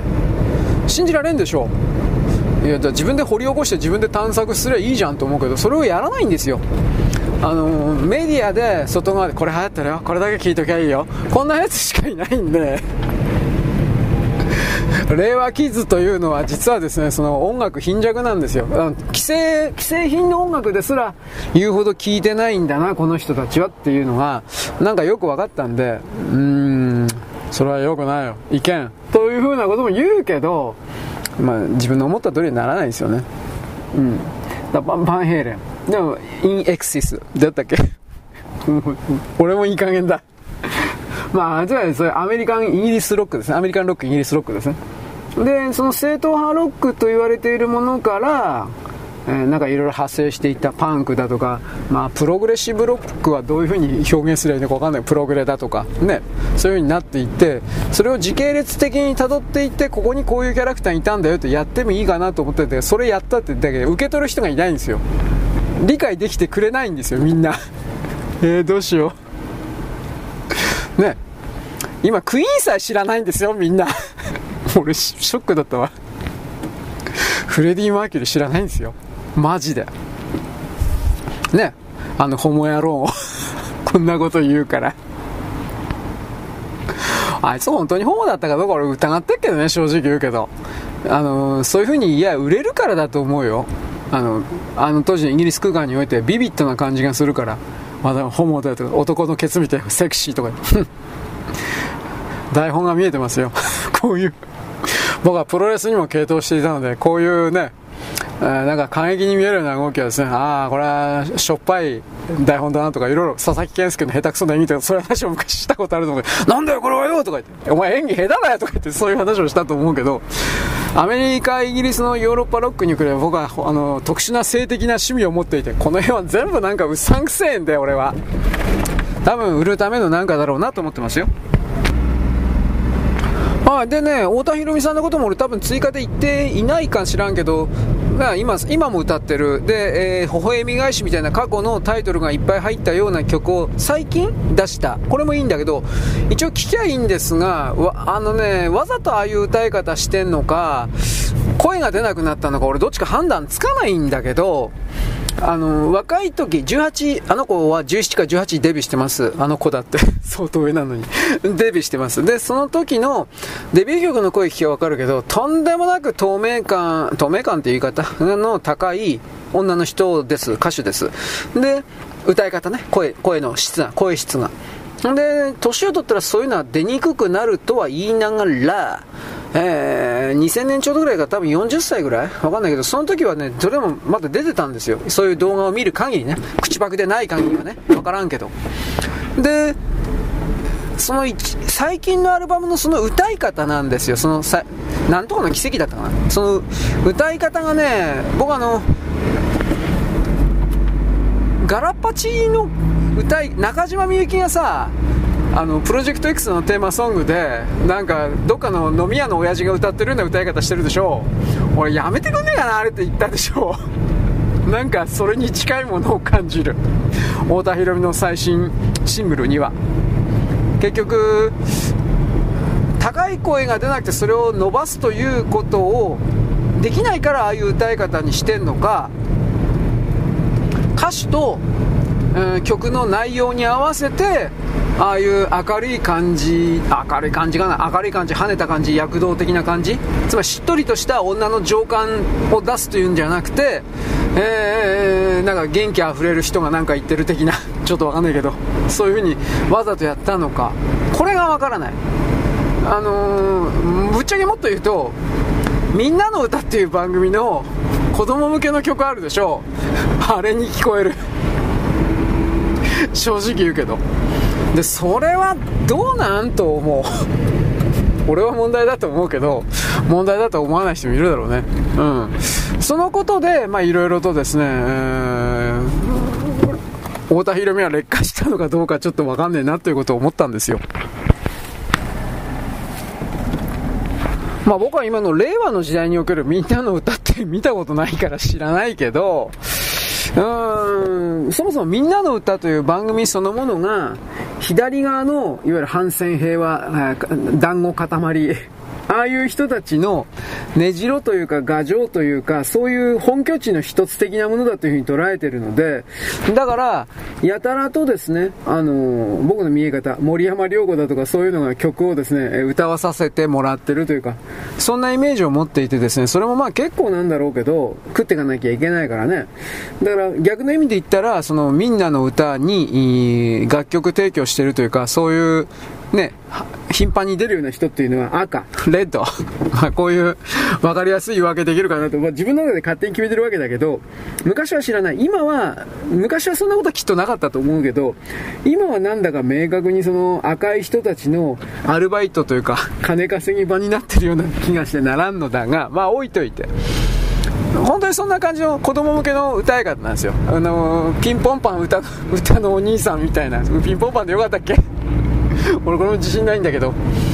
だからそういうのでね、まあ、人は変わっていかなくちゃいけないし、えー、その時における最大限の能力を発揮してやっていくべきだからうんまあ、しょうがないと思うんだけどこれ分かんないんですよ。これ本当に声が出なくなったのかどうか。なぜならばそのなんとかの奇跡の1個前の1個か2個ぐらい前の曲はどっかの、まあ、自分の家族というイメージかな。自分の家族というイメージで自分の子供がなんか遊んでいるような状況でお父さんがどう思うか的ななんかそういう感じの曲だったんだけどそれはその時はまだ劣化はしているけれども若い時の太田裕美の声の出し方というかそれで歌ってたんですだからやっぱ歌い方あれは劣化じゃなくて歌い方なのかどっちだどっちでもいいって話もあるけどどっちなんかなと思って。うん。なので、まあ、人は変わりますよ。あの、年取って、若い時のその、能力を維持できてる人はなかなかにいないですね。ただ、思ったのは、あの人は、太田さんは、えー、っと、シベリア鉄道か。松本隆と大竹一の、僕はシベリア鉄道何気に大竹一のね、頂点の一つというふうに思ってて、まあこれは松本さんの死も大きいんだけど、なんでかっつったら、それまでの、あの大滝さんは、愛だの恋だの君が、君がいるとチンポが立つだの、いや、そのチンポが立つまで言ってないけど、なんかそんなような感じの曲ばっかり歌ってね、君がいないと悲しいとか嬉しいとか、ドロドロドロドロドロどうで見てるんだこだよというふうな、そんな歌ばっかり歌ってたんだけど、えー、さらばシベリア鉄道に関しては、その、まあ、失恋して別れて、私、ソ連行っちゃおうかな、みたいな。行けよ、バカ野郎、レッドメンみたいな。なんかそう、そういう感じでしょ？で、松本さんがどういう感じで作ったかわからないけど、それを、大滝さんの今までの曲の作り方、メロディーとはちょっと違うやり方で僕は大体作ったと思ってるので、あしたらばしびれ鉄道は。で、それはいいんですよ。で、大まあ一応大滝さん、松本、大滝の最高傑作と一応決めるんだけど、大滝さんはそれをカバーに、太田しか許してないんですよ、確か。確かそう、太田博美しか許してなかったと思うけど、太田博美の声が気に入ったって言ってなかったかな。うん、なんか、なんかそうだったと思うんだけど、でもあの大滝さんの名曲を太田裕美は渡されてだいぶ苦労したんだなということだけは伺われる曲でもあれでもあれ太田でも失敗したんじゃあの歌い方失敗したんじゃないかなと思って、まあ、無理やり変えてるんですよ、まあ、さっきも言ったけどね。あの歌詞ですか？作詞の歌詞のつなぎ方を無理やり縮めて喋ったりだとか。あ歌ったりだとかなんかそういう大滝さんとは変えか大滝さんの歌い方と変えたいということが先に立っていてその歌詞をどのように表現したいのかみたいな感じは後回しになってるっていう風に僕は聞こえたんで太田のシベリア鉄道はそんなに成功してないんじゃないかなという風に思ってる。ただ太田の熱烈なファンはきっといるから親衛隊的な人。それはああいうのでも OK だよっていう風に思うか知らんけどね。まあどうだろうね。太田太田の熱烈ファンいるの？いいけど。あの人アイドルだったんだよ。俺信じられんわ。あつまりアイドルとして売り出していたということ。あの えー、えー、松田聖子だとか中森明菜だとか。なんかそそういう感じの売り出し方をしていたんですけど。ちょっと無理だろお前。でそれではやっぱりレコード会社も弱いと思ったんだろうからレコード会社と芸能事務所。2曲目か3曲目でピアノの弾き語りみたいな曲が最初からだったかな。デビュー曲からだったから俺ちょっと知らないんだけどピアノの弾き語りみたいな曲を無理無理やり出したというか、まあ、テレビ番組とかでそれそういう絵をそういう構図を出させた。実際太田はピアノ弾けたんだと思うけどさ。だからそれやっぱり芸能界って本当あんなとこで生きていくの大変だなと思ってさ。でなおかつ森山の時にも言ったけど完全なる格差社会というか階級社会なんですよ、うん、小差中差大差みたいな。で大佐の家に生まれりゃ、もう下のやつには何言ってもいいみたいな。生まれながらにして世襲的な。で森山にそれを感じたと僕は言いました。あ正確にはこれ教えてもらったんだけど教えてもらってから改めて森山を見た時にああこれは芸能界に来る死の交渉ねとカーストねとかそうそういう感じを思ったんだけどいやだから直太朗みたいにあんな歌の下手なやつが N 特に局差の NHK なんかに、ね、今は知らんけど取り上げられたりして直太朗に取り上げるような商品価値どこにあんだよと俺思ったけどある人にはあるんでしょ 俺俺にはちょっと分からんけど。だから芸能界といって本当は生き馬の目の目を抜くような実力主義社会であるべきようなあそこでもですね明確になんか徳川時代におけるさ図が高いはみたいなあれがあるということなんですよ。ちょっと勘弁してほしいなと思ったわ。正直言うけど。つまりそれは庶民と言われてる人たちはあの競争によって入っていけない社会だということですよねと言いたかないけど言わざるを得なくなってそれはまあそういう業界は未来ないね基本的には。新陳代本当の意味における能力のある人が入っていけるような新陳代謝がないような領域は未来がないよね。うんまあ日本の芸能界はそこまで今腐ってるかどうか俺は、まあ、詳しくないから知らんけどもうちょっとねあのー、もうちょっとなんだろうねスマートな分かんないけどどんな言葉使えばいいか分かんないけど軽い世界であってもいいんじゃないかな。まあ、そう、そういう風にしとくわ。はい、よろしく、ごきげんよう。現在は2020、えー、なんだっけ、4年の1月の19日であります。私はですね、今ノートパソコンの前に座ってるんですが、画面映んねえよ。ちょっと待ってくれよ、頼むから。ということで、え、ピーポーポンと言いました。あ、来た来た。あえー、えー、っとですね。接続不良だったようです。はあ、よかった。というわけで、えー、っとですね、ちょっと待って。まあ、寒いよ。まあ、と言いながら布団にはくるまってるんですが、ちょっと待ってね。ゆっくりゆっくりと。ホームズさんはさっきセットしたけど、まだ途中ですね。えー、っくるまってるんですがということで今ブログをですねさっさとやっつけとくかなと例によってやっつけとくかなという感じで、えー、当たっております僕はこういうものに対して真剣にやってるわけじゃないいや真剣ではあるけれども雑にやってはないんですがこんなもんに思いっきり力を注ぎ込むというわけにいかないんでねうん。まあこれはお前の趣味娯楽だったらその通りですね。その通りです。あの批判というか何も言い返す気はないというかあっと8 9ですね。え、これでいいのかな？はい。明日は20日の土曜日ですからこれ21の日曜日ですね。例によっていちいち日付もうめんどくさい。これやめようかな。休むとき休むって言えいいんだからね多分もうそろそろこれやめるかもしれないいちいち日付早いのもう飽きちゃったよ飽きたというかめんどくさいというかえっとねえー、っとこれはこれでいいのかなはいえ、っと、1月20日か。踊る。あらららら。1月20日でいいのかなえい。ほい、ほい、ははは。はい。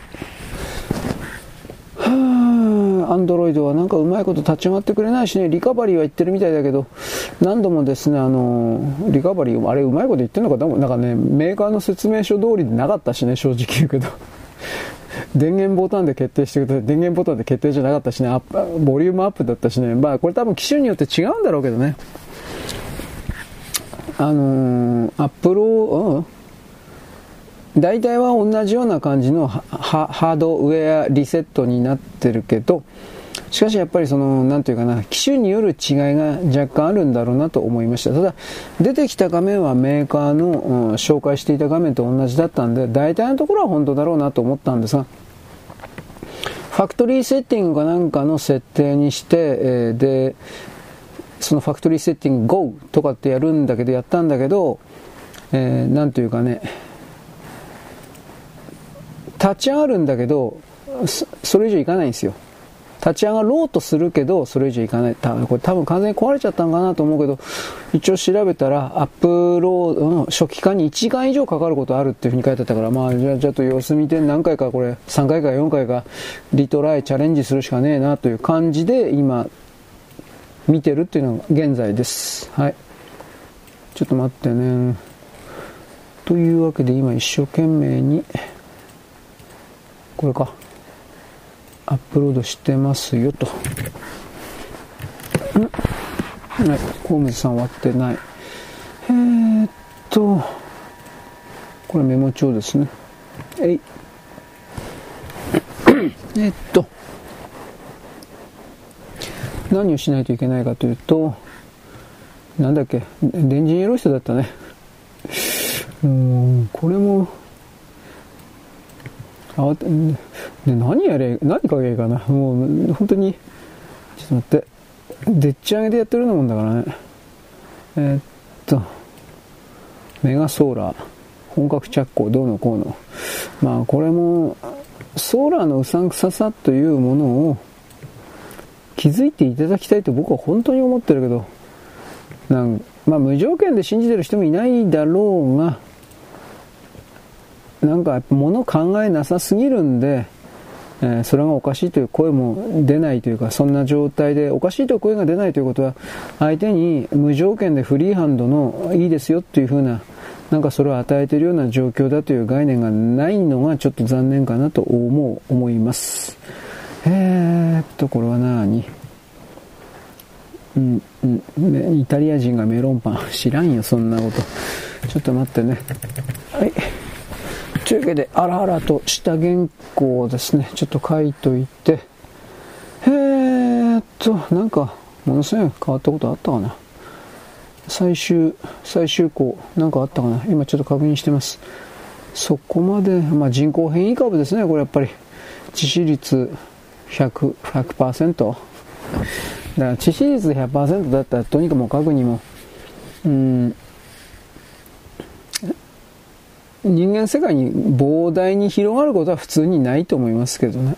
本当に致死率100%だったら、死体、何度も言うけど、死体からウイルスはジャンプできないんで、その死体を見つけ次第燃やしていけば、焼却処分していけば、最終的にはそのウイルスがいっぱい入った死体が肺になることで、ウイルスの数が減っていくというか、なくなっちゃうから、そん、逆の意味で言ったらそこまで恐れる必要はないんですけど、でもまあ潜伏期間が異常に長いっていうんだったらまた話は別で、それはわかんないですよね。そればっかりは。うん。というわけで、あと今ちょっと2つ。えー、何韓流村と食べログ？なんじゃそれ？どうでもいいな。うん。悪夢の借金は9年も爆裂で男に一般人と、どうやってそんなできるの？元金38万だったの106、100、106万になってる。そのバックレれんだろう？ええー、そんなことあんのかよ？うん。まあいいです。ちょ、ちょっとわかんない。いや、は、いや、借りたんだからか返すよ。難しいこと抜きにして。何言ってんの、この人。なんでそんなば威張ってんのかな？俺よくわかんないの。なんなんで返さないのかな？返せないんだったら借りるなよ。と思うけどね。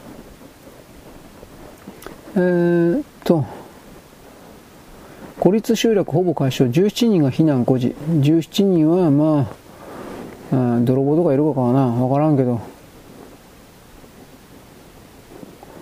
腹口、腹口の、腹口は何言ってるかわかんねえな。まあいいや。ウイルスのことにしとこうかな。何を書きゃいいかわからんけど。出てそんな感じにしておきます。ウイルスですね。はい。というわけで、今から、えー、っと、録画ですね。ある、えー、Windows R のレコードですね。あんまり長くやず短めにやっとこうと思う時間がないので、いつも押してますけど、えー、はい、動画立ち上がったんで、録音の人はですね、ここまで一旦一時停止です。はい、えー、カタカタおしまい。動画、えー、っとね、中国のこの100%致死性のウイルスということに関しては、うーん、まあ中国はね、今度はアメリカのこのディープステート的なものには従わないという意味で事前にばらしちゃったという考え方は一つ。まあこれ多分薄いと思うけどね。前の COVID19 にしたって結局中国が主体となって作っていたと僕見るから、もちろんそこにどちらかといえば江沢民勢力というか、まあそれがいたというふうに見るけど、上海閥、上海閥イコール米国の悪魔教の人たちとだいぶ繋がってるという見方するんだが、あのー、上海閥もうないんで、基本的には。後ついてるやつもいないから、うん、だから中国を解体してでもこういう謀略を仕掛けるという人がいるとはちょっと考えにくいもんですから、どうですかね？だから一番傲慢な言い方をするんであればビル・ゲイツたちみたいなカバルディ仏教と悪魔教徒的な人たちというのは自分たちの殺害計画的なものをやる前に人類世界にこれをどうやら前もって予告しなければならないというふうなルールを彼らは持っていてで、まあ、傲慢だから何言ったってお前ら俺たち止められないんだみたいなだからその意味で今の段階で春節の前の今の段階でこれをわざとえー、無料の言論空間に致死率100%の武漢肺炎ウイルスを中国が作った人工的に人造的に。そもそもなんでそんなもん作るのっていう意味はあるんだけどそういう報道を出してきたというそうした背景にあるのかななんてことを僕は思ったわけです。わからんけどね。ただこの動きはあの、アメリカの大統領選挙は今年の11月の5日に予定されていることは、アメリカの大統領選挙を中止に追い込む、また延期に、まあ中止は無理でも延期に追い込む。という形で永久から、えー、延期から中止に追い込む。ということを踏まえるような、何が何でもトランプ大統領を誕生させたくないという計画が複数走ってるのは間違いなくて、暗殺とか含めて全部走っていて、それらの複数の計画のうちの一つの大統領選挙停止計画とでも言えるもののために、このウイルスが、新しいパンデミックが、アメリカ怖い怖い、えー、病気怖い怖い的な、大統領選挙どころじゃない的な。あの、こうなるとどうなるかといえば、えー、っとね、ネットを通じた投票、前に言いましたね、ネット投票。だその選挙サイトに行ってポチッとクリックしたら、え、投票したことになるみたいな。またはアプリでポチッとクリック。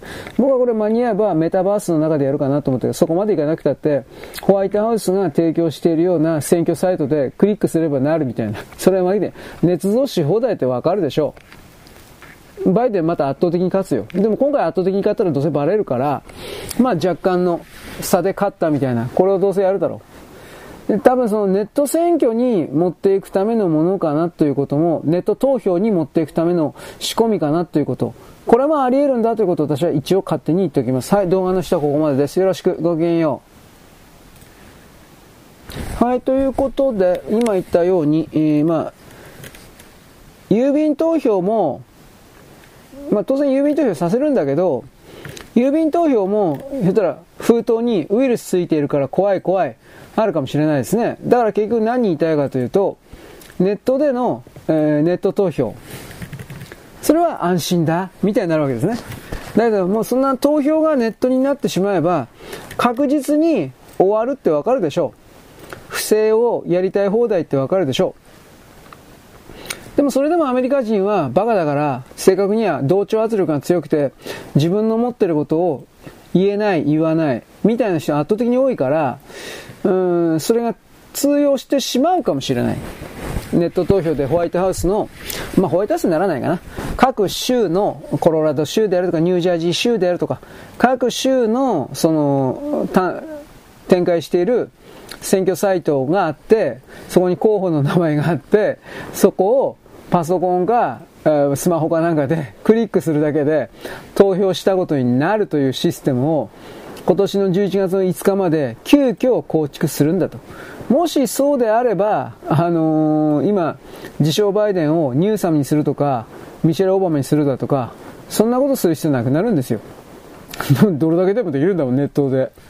だから、そのことを一つ覚えておいてください。つまりそれが、昨日今日ぐらいに急に出てきた中国の、あのー、人民解放軍というか、それが、いきなり致死率100%のウイルスを、武漢肺炎のウイルスを作った。そもそもなんでそんなもの作ったっていうこと説明がないんですよ。で、結局、それが、選挙を破壊するために、ネット投票にするために、延期かネット投票なんですよ。おそらくは。僕の見え方ね。となると、ネット投票になったら、これで永久に共和党をかけないです。勝てないです、そんなもん。トランプ大統領も永久に勝てないです。何をどうしたってインチキされるんだから。やるかな、それ。まあ、えー、でも、民主党がバイデンを交代させずに、ニューサムだとこミシェル・オバマにさせずに、勝つ、勝てるっていうことがあるっていうんだったら、それは、あのー、なんというかな。それしかないんですよ。僕の見方からすると。ちょっと待って。よいしょ。あ、今、ホームさんの録音終わったんで、そそうですね、今ちょっと 切ってるっていうことです。はい。だから、それをですね、考えておいてほしいんです。あの頭の中に入れておいてほしいという。中止延期はありえないんだったら、あとはネット投票。ネット投票かな。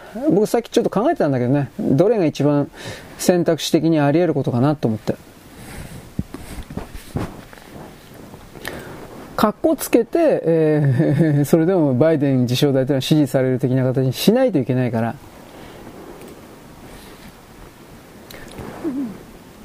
停戦？ロシアとウクライナ停戦？そんなことあるかなとかもいろいろ思うけど、ぐだぐだですよね、ある意味ね。その、オバマたち支配層たちが思っていたようにも、全然なったないですよねっていう意味で、ぐだぐだって言ったんです、僕は。はい、ちょっと待ってね。えー、っと、病原散布事前予告。あ、これ今日のタイトルですね。はい。で、今、ブログ的なものをどんどんとやっております。えー、ちょっとお待ちください。だけど、そこまでするんかって話ですよね。まあ、悪魔教的などうとかそういうことを仮に抜きにしたって、大統領というシステム装置を自分たちのポケットの中に入れてしまえたら、アメリカという国を、まず法律の改正によって、マスコミを使うことによって、好き勝手に人々をコントロールすることができるということは、まずわかるはずです。できますよね。で、えー、なんだ病原体だったかな？病原だったかな？ちょっと待って。病原散布事前予告か。はい。えー、ちょっと待って。病、病原散布事前。あうあうあう。散布。クソ散布事前。予告。はい。うん。あとね米国に集まる巨大なマネー。これを税金補助金の形で自動的に上から降ってくれるような仕組みを勝手に作って、で、その中に入り込んでしまえば、企業活動を行わなくても、莫大な金が取れるわけですよ。それを強く求めてるんです。あの、一部の米国の中における、まあ、ユダヤと言われてる人たちだけじゃないけど、そういう人たちは、それを強く求めるということです。えちょっと待って、え病原散布だったっけ？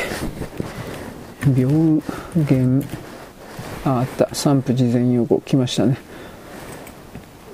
だから、その大統領のポストというものを、表の経営者、指導者観点における、うん、各地の企業経営者たちが、これをですね、いろいろな自分たちが推し進める候補を前に出して、それがまあ民主党であろうが共和党であろうが、目的は金だから、あのー、政治的思想は正直どうでもよくて、合格しそうなやつをとにかく出したいというだけでしかなく、そういうことの繰り返しが実は過去からの米国の大統領選挙の戦いの中であったという。目的は、目的というか思惑とか人間の意図は、たった一つの色彩というか、たった一つの柱だけで構成されていることはないんですよ、基本的に。えー、病原。病原。事前。予告。あ、病原散布か。散布。これでいいのかな？ちょっと待って。忘れちゃうという。病原散布事前予告。これでいいですね。はい。だからこれをね、これ OK だね。いろいろと気づくべきですよと、こ一方的に言ってるわけです。うんと、投稿。ちょっと待ってね。えー、っと、病原、散布、事前予告と。これいいのかな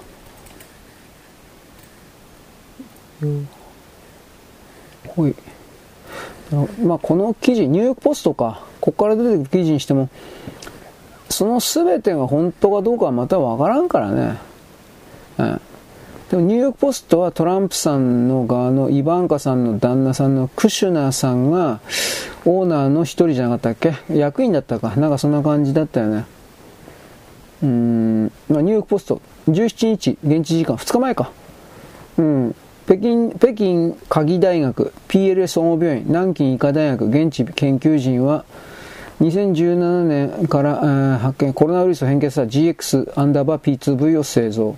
そもそもなんでこんなもの作ったって話ですよ。そもそもなんでこんなもの作ったのっていうことですね。うん。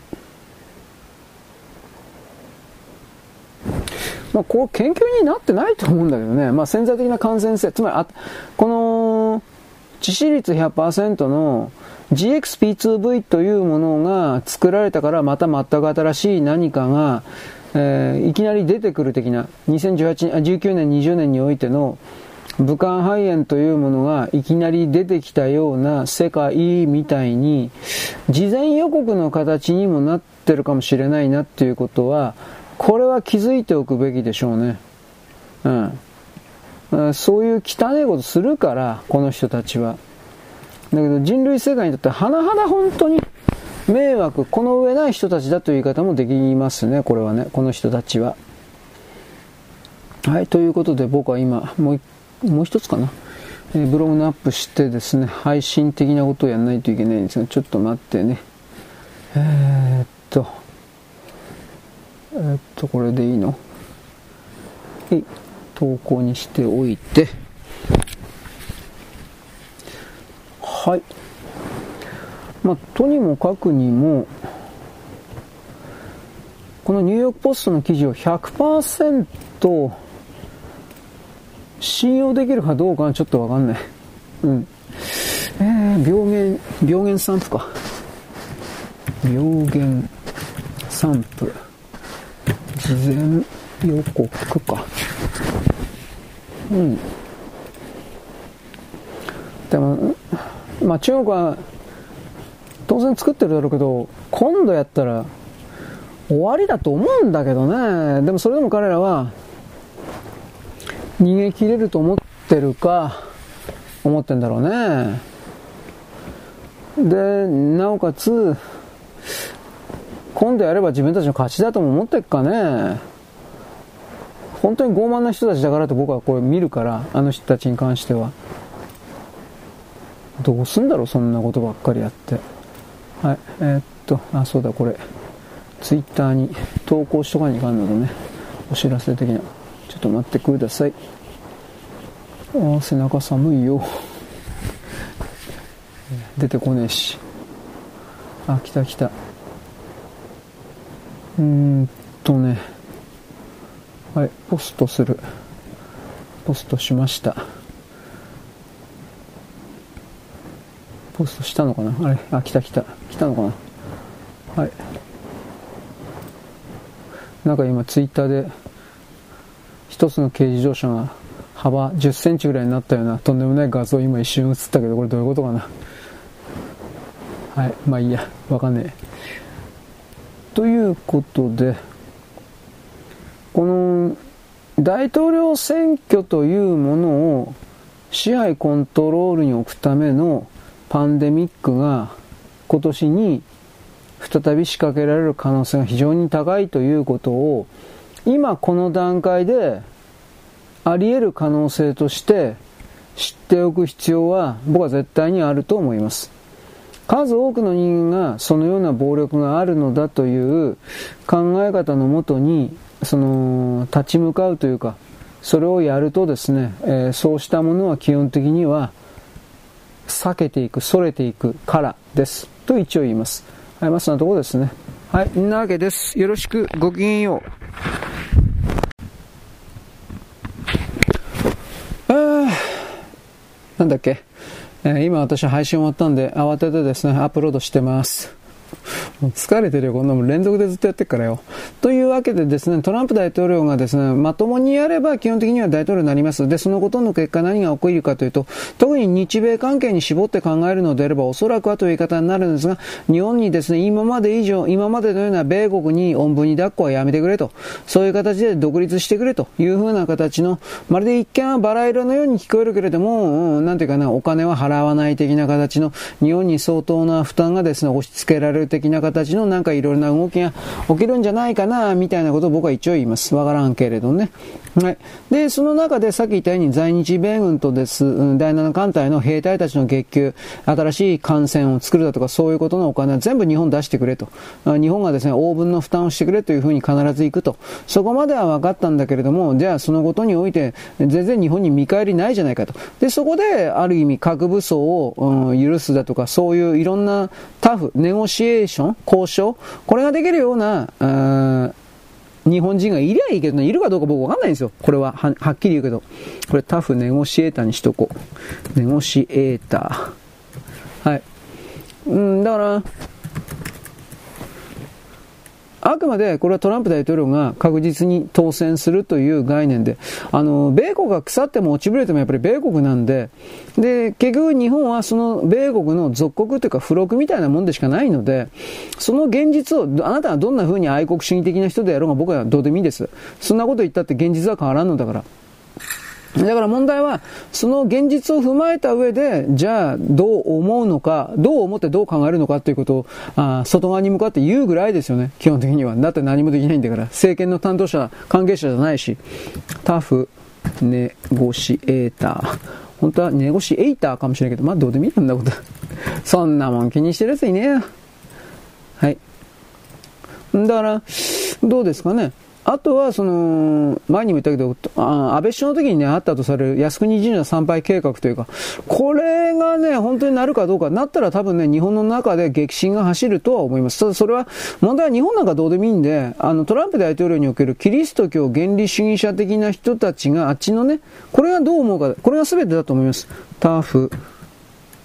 だから結局、そうした、あの、荒領事的なものがもし許されるというか実現可能だというふうに決めるんだったら、それは、あの、米国の中の内部が借金付けで本当に首回らなくなって、このようなメガチャーチ的な教会的な人たちも、もうアップアップしているような状態で、日本にそれをさせた方が、え、自分たちの宗教的信念だとか、そんなことは別として得だからという、あの、米国人というのは正直言ってあの、かなり実用主義なんで、使えるもんならそれをやればいいじゃないかっていうふうな考え方する人たちだからっていう言葉は僕これ出すけど、えちょっと待ってね。マガジンエロい人だね、これ。エロい人と。えー、っと、119ですね。これはなんだっけ？えー、タフネゴシエーター？ネゴシエーターでいいのか。はい。なので、えー、っとね、今すぐ、はい、いいえ。はい。先のことなんか分かりません。そういう意味においては。まあ状況ね。で、どうかな、まあオバマのやったことはとりあえずあの人やりたくないから、トランプ大統領は。となると、そこから考えたときに導き出されるのはですね、えー、広島のなんたらかんだら、あそこには多分行かんだろう。オバマが行ったから。うん。で、あそこに行くということは自分たちが、アメリカ人がまるで悪いことしたっていう風なメッセージを世界中に発信することになるから、それは許さんだろう。アメリカ人は。じゃあどうなるのか。じゃあ靖国じゃいいんですかっていう。えー、これはね、こういう考え方でごまかすんじゃない。戦争に勝った側が戦争に負けた側の兵士を、えー、何ですか鎮魂？慰める？ということはどういうことかなそういう風にやったんだという。そんな言葉でごまかすんじゃないかなと一応は言います。わからんことです。うん。はい。で、これでいいのか。はい。まあ、この今の世界は本当に何が起きるか分かんない流れに入ってるっていうふうな、これを僕を言う、僕は言うわけです。絶対そんなことがないんだと思いたい気持ちはわかるし、僕もそれだけだったら本当に世の中読むの楽だ、いいよなと思うけど、そういう、あのー、想像を超えたような何かがやっぱ起きてるかなという気はします。えーはい。あれ？なんか違うとこ行っちゃったよ。んいや、これ4かな。で、えー、っと。はい。よいしょ。あら、進撃ですね。ほい。ああ、なんか腰が痛い。やばいな、なんか。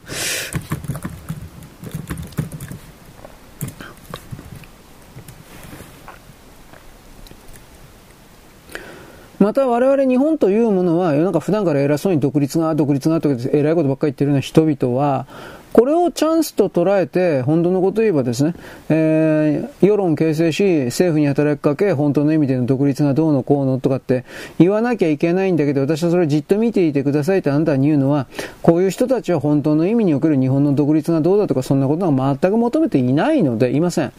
だから、それらが、まあ、バレてくでしょうねと。バレだってどうせ彼らは開き直るだけだけどね。要はもん、あの、彼女たち金だけなんですよ、はっきり言って。金だけだし、あの、あの人たちが政権交代云々っていうのは、政権交代すれば自分たちの側に税金を含めるような金が泥棒できるからなんですよ。取ることだけなんですよ、あの、左側の野党。日本を良くしようなんて全くないですよ。ないないない。ないったらない。うん、大きなところに本当に何もない。だから、そこまで、あの、理解しなければ、なんだろう。本当の意味における政治がどうだとか、そんなこときっとわかんないと思いますよ。まあ、政治は汚いもんですけどね、基本的にはね。欲得根性というか、そういうことにはなるんですが、えー、37からか。はい。ちょっと待ってね。えっと、あれこれ違った。ダウンロードして、37からですね。あらで、37。えー、許可。で、え、5と、5と6ですね。はい。37と来たから、こいつが38ですね。ファイル番号です。結局でも日本というのはアメリカというゆりかごの中で、えー、生きてきたことは間違いないんですよ。どんなかっこいいこと言ったって。うん。そのことすら気づいていない人がなんかいつもかっこいいことばっか言ってるけど、よいしょ。その自由性というものは日本の国家体制との内側でしか存在存立できないものであり、では自由、日本の自由自由主義国家体制とは何かといったら結局軍事力、大きな力、兵器の力であるとか、軍事の力によって守られて維持されているという現実があり、ここから目をそらすというのは、はっきりは生きるということに対して目をそらしているのと同じで、あの、生きるということに関して考えたことがなく、逃げてばっかりいて、いや、そんな人には結局何もできないだろうと。僕はやっぱこう言わざるを得ないですね。なんだかんだ言うけど。はい。えー、あ、ブログまだ終わってないですね。酔ったね。えー、っと、ちょっと待って。コピーして。これはなんだ逆転。37か。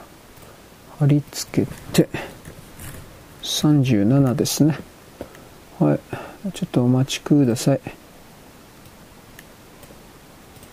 よいしょ。まあだから、昔は第一次安倍政権の時にキティホークを、あ米国の空母のね、普通のディーゼル空母という言い方をするけど、キティホークをタダで日本にあげようどうのこうのってのはもちろんそれは日本にいろいろとこのキティホークを押し付けるだとかゴミを押し付けるとかそれはあったけど日本に本格的にこの海軍戦力におけるいろいろ連動、熟練度を高めてほしいということを含めるアメリカの側からの要求というか希望であったということは知っておいた方がいいと僕は思います。えー、コピーして37これ38か。えー、っと38待ってね。よいしょ。よいしょ。あ来た。来てた。よコラムが終わってたんで今これをやってます。ちょっと待ってね。えーとなんだっけ。プロードビデオ。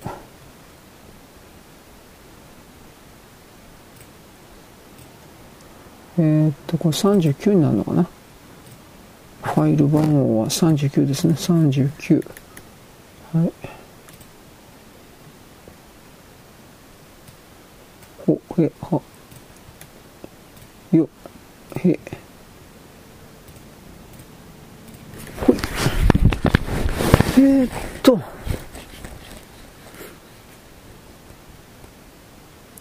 これは何やりゃいいのかな？ちょ、ちょっと待って。ああ、そっか。自分が何やらなきゃいけないのか、時々、わかんなくなっちゃってるんですよね。とね。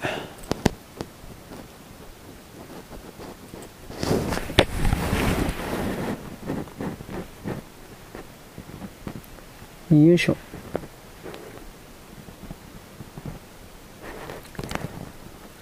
はい、ニコニコ動画の方、ちょっと今やってます。やってるわけじゃないんだけど、ニコニコ動画ね、動画の数多すぎたらアップロードできねえんだよ。というわけで今、3つか4つかちょっと消しとかんと、どうにもならないんで、無理やりちょっとやっとかないかんかなと、やってるわけです。えー、っとね、あと1つしかできねえや。やべえやべえ。昔のやつ消しとかないかん。まあ、そんないっぱい全部できないから、あとりあえず5つぐらいにしとこう。はい。まあ、自立というのは、経済だけのことじゃなくて、もちろんこういう軍事も当然そうです。生きるということにおいて自らを守ることを放棄した地域というのは、簡単に侵略者にどうぞ私を殺してくださいとなんかお願いしているような状態であって、そんなものをあなたは真面目、いやあなたはどんなに平和志向な人であろうがどうしようがそんなことはあなたの勝手か知らんけれども、ね、世界市民でも何でもいいけど、そのちょろい考え方で本当に、えー、なんて言うんですか？何かの問題が解決すると思ってらっしゃるんですかっていうことなんですよ。無理なもんは無理だってわかんじゃないの？わかんね。えうん、まあ、それを無理と思わないのが世界市民の、世界市民たるゆえんというか、そういう言い方はせざるを得ないんだけど、ね戦わない人がいて、なんか格好つけてて、ねそれはいかんだろう。いろんな意味で。いろいろ思います。自民党安倍派強制訴訟派初の議員総会がどうのか、今ニコニコ動画です。わからんけど。まあなんかいろいろやってくれ。あの、派閥を解消してどうのこうの、岸田さんの、これは僕は多分支持されないと思うけどね、個人的にはそう思うんですが、はい、動画を投稿するですね。議員から支持されなかったら、どんなかっこいいこと言ったって、え、もう無理じゃないですかね。えー、と僕は一応そのように考える立場の人です。あなたがどう思うか知らんけど、えー、あなたを待つの。あ、やばいやばい、なんかジャスラック的になんか言いそうになったから、やっぱ言わんわ。アマチマリのね、なんかテニスコートで待ってるそうです。うん。まあ、こんなこと言ったからといって、その、著作権者からの著作の申し立てが、ここんなもんあるかな？だから、このマージリストサービスパックにおいて、著作権者からの著作権の侵害における削除とか、絶対信じられなくてね、俺この、何、何言ってる？俺。何も言ってねえだろうと。本当にそう思うんだけど、なんか言いがかりという言葉を使うことで言いがかりをつける人たちは、いやいやいや、あなた著作権侵害してますよね、みたいなことを、まあメールとかでね、やってくるわけ。まあ、 Spotify ですよ。まあ、本当わかんない。えー、というわけで僕は今ですね、ブログの方をアップロードしています。何だったっけ？ちょっとお待ちください。ブログですね。1月19日じゃなくて1月20日、あ、めんどくせえな。日付ずらすのやわけわかんない。えっ、ー、と、B ドライブでよかったか、これ。あそうですね。A はホームズさんだから。はい。まあ、ここだけとりあえずやっときます。はい。うーん、で、あ、アップロード、ニコニコ動画はまだですね。うーん。まあ自分自身で寄り立つような何かに変わっていくことは本当に大事だというところまで言いました。安倍首相がだから求めてたのは完全なる独立っていうのはナンセンスであり、いや本当はそれは一番いいんだろうけど、現実問題核兵器を持ってないのにそんなこと言ったってしょうがないから、まあだから核シェアリングがどうだとかそういう意味で。で、彼が本当に核兵器の日本国の独自開発をやっていたから殺されたんだという、この辺の情報がどこからどこまで信じていいかわからんけれど、しかしそれが仮に本当だとするんであれば、あ僕は彼のことを責められるかというと、アメリカの没落衰退のことを見越してその準備というかいろいろやってることは多分正しかったと一応思います。ただそういう動きをすることで逆にこのアメリカとか米、中国だとかあらゆる国からやっぱり狙われる。持ってるから狙われる。怖い怖い悪い悪いっていう風な世界市民的な左側的な人たちの言葉の力だけの恐怖をまき散らす言論ですか？混乱をまき散らす言論ですか？それを正しいと思うかどうかっていうのは、もちろんあなたの側に判断が、すべてのあなたの側に判断が求められているということになるわけで、どう、でも現実のことを考えたら、もし持てるんだったら持った方がいいよね。日本に関しては。他の国は知らんけど。ブログ。あら、ブロックになっちゃった。ブログ。これは119ですか ?120 か。120ですね。えー、っとね、なんだっけ。病原散布、事前予告だったよね。はい、多分これでいいよね。えー、っと、はい。いけてんのかしら。はい。で、ニコニコの方は？2本目ですか。ああ、めんどくせえ。と言いながら、よいしょ。なんでニコニコのこの確認の欄こんないっぱいあるのかな。4回か5回ぐらいなら確認する確認するとやらないかんですよ。意味わかんねえ。まあ、確認が多すぎるという言い方ではあります。まあいいや。ということなんで半分ぐらいえー、っと、アップロードの作業的なものが終わったんで、今度は電池入れ替え撤収のことをしないといけないんですが、寒いからちょっと後回しですね、これはね。えー、っと、ちょっと待って。えー、っと、まあ、ニコニコの動画ちょっと消しとくか。うーん。お金払えばね、この50本以上。昔はなんかこれ無制限だったんでしょ？俺、ニコニコなんか本当に全然使ってなかったか知らんけど、どっかの段階で50本になって、で、利用者からお金、いくらか知らんけどね、300、500円ぐらい？知らんけど、月、月500円でこんなサービスだったら高いんじゃないかなと思うけどね、俺は。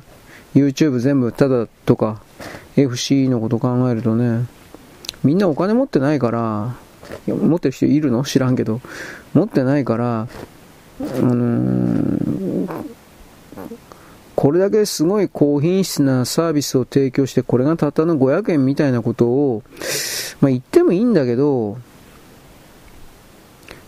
ただの方がいいやっていうふうに、そっちの PR の力の方が圧倒的に強いんじゃないかなと思うんだけどね、僕的には。それを思います。えー、動画削除。あ、違う。なんでこの動画翻訳とかわけのわかんねえすえー、っとね、まあ、動画じゃないけどね。はい。えー、っと、あ、これでこっち側のニコニコ3本いってますね。はい。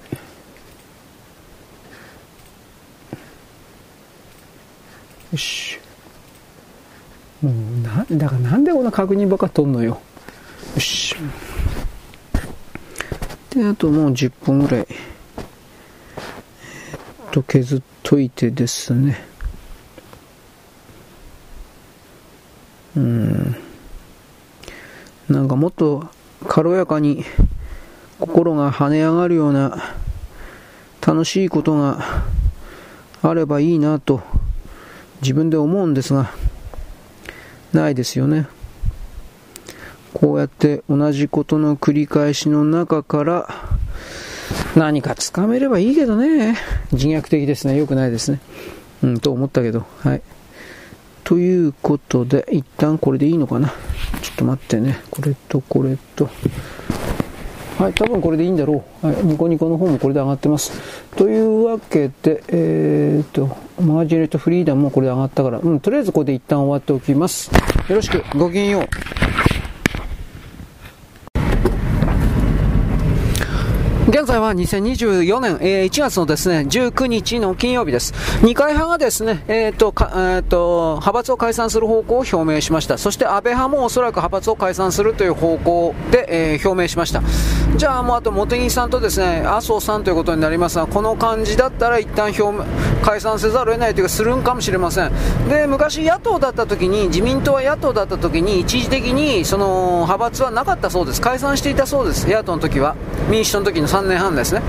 で、えー、っと、再び政権を取った後で、ポストの配分、つまり閣僚のポストの配分とかそういうことを決めるときに、再び派閥が結成されたという流れのようです。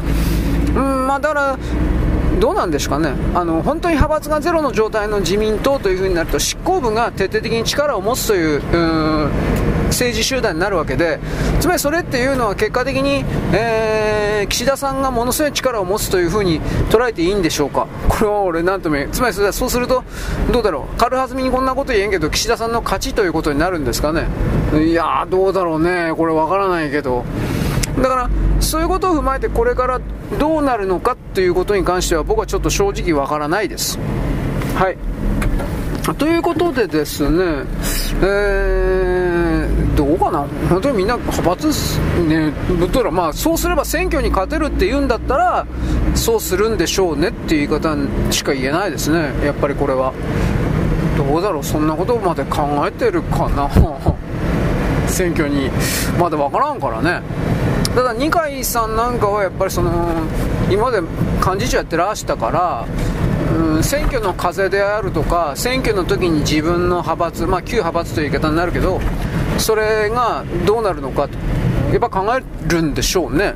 もうちょっと議員やっていきたいと思ってるはずだからまだ引退しないでしょう。そうなると今は派閥を解散しておいた方が有利だというふうに考える考えた。こんな考え方一応あるかもしれないなとは言います。わからないですよ。こればっかりはね。うんどうなっていくんだろう。うんちょちょっと何とも言えない。政治と金の問題がとかって言うけど野党勢力だってこのパーティーやってお金集めてるでしょ。何偉そうなこと言ってんのかなって俺は思うし。自民党のこの各派閥的なものが仮にね麻生さんも茂木さんもこれ派閥の解散みたいなことやったとするでしょう。仮にね。そうすると僕はこれ日本の国内だけの事案とはどう見ても思えなくて、えー、米国から強い圧力がかかったんかなという風な派閥を解散しろという。でもそしたら自民党の側としてそれをやらなくちゃいけない理由というのは僕の中に思い浮かばなくてね。うーん。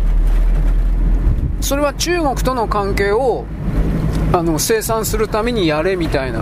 やっぱ命令をする側としてはそれだろうけどこうした動きのところにいわゆるあのエマニュエル大使ですか？いやのこのこと出てきてコメントを出すみたいなこと今のところやってないんでこれわからないですね正直言うけど、まあ、あいつ あいつは一応日本の今のところ統治者というか管理者になっていくからでエマニュエルはオバマ直属の部下みたいなやつだからこの動きに同然オバマが、オバマとオバマの背後の経済界というか、それは当然いるだろうしね。うーん。河野太郎とか小泉を総理大臣にすんの？日本終わるよ。さすがにそれは日本はノーって言うけどね。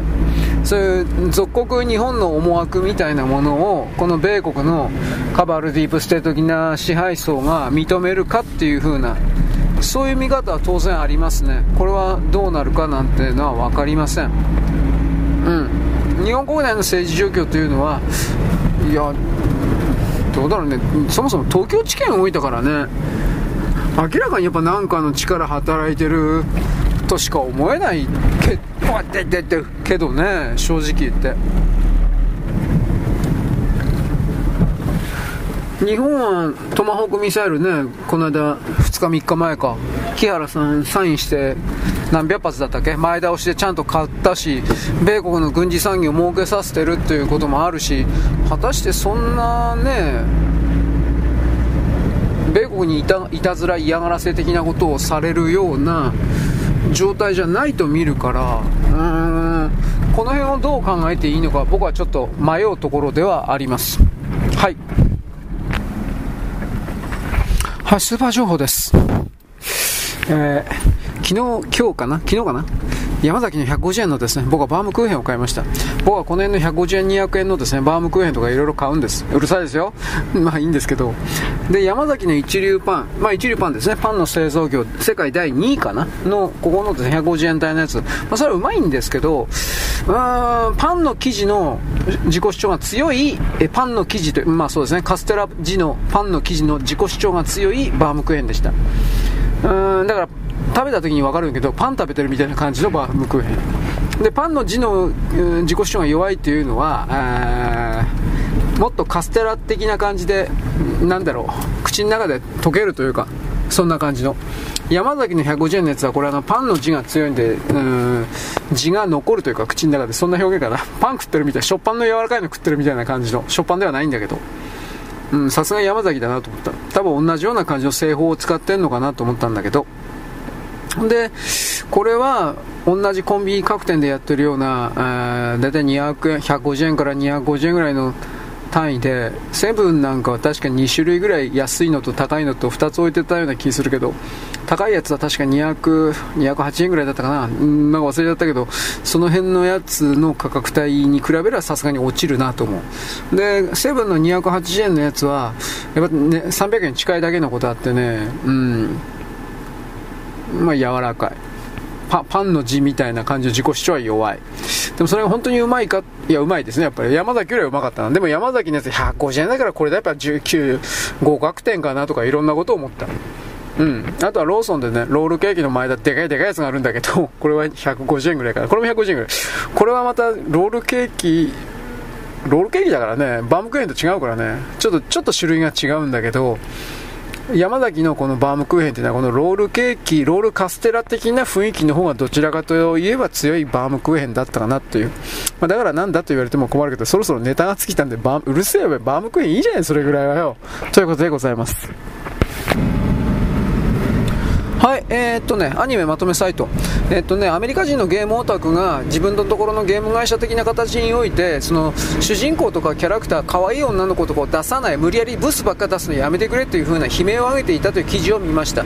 で、比較画像がいっぱい載ってたんですけど、確かにアメリカのそのゲーム関係のキャラクターが、あの、目つきが悪くて貧相で、ななんか心に闇を抱えているような、なんか貧乏くさい女ばっかり。あとデブだとか。だからそのゲームの中でまでなんでその現実を持ち込む必要があるのかなと個人的には思ったけどつまりそうしなければいけないのだみたいな変な使命感ですか？その今の LGBT がどうしたこうした。こういうふうなことにおける強い圧力同調圧力うんぬんかんぬん正義？彼らの言うとこの。それがこのゲーム関係に働いてまあそれ言うやるのいいけど売れなきゃ意味ねえじゃんっていう風な。で売れてないみたいですね。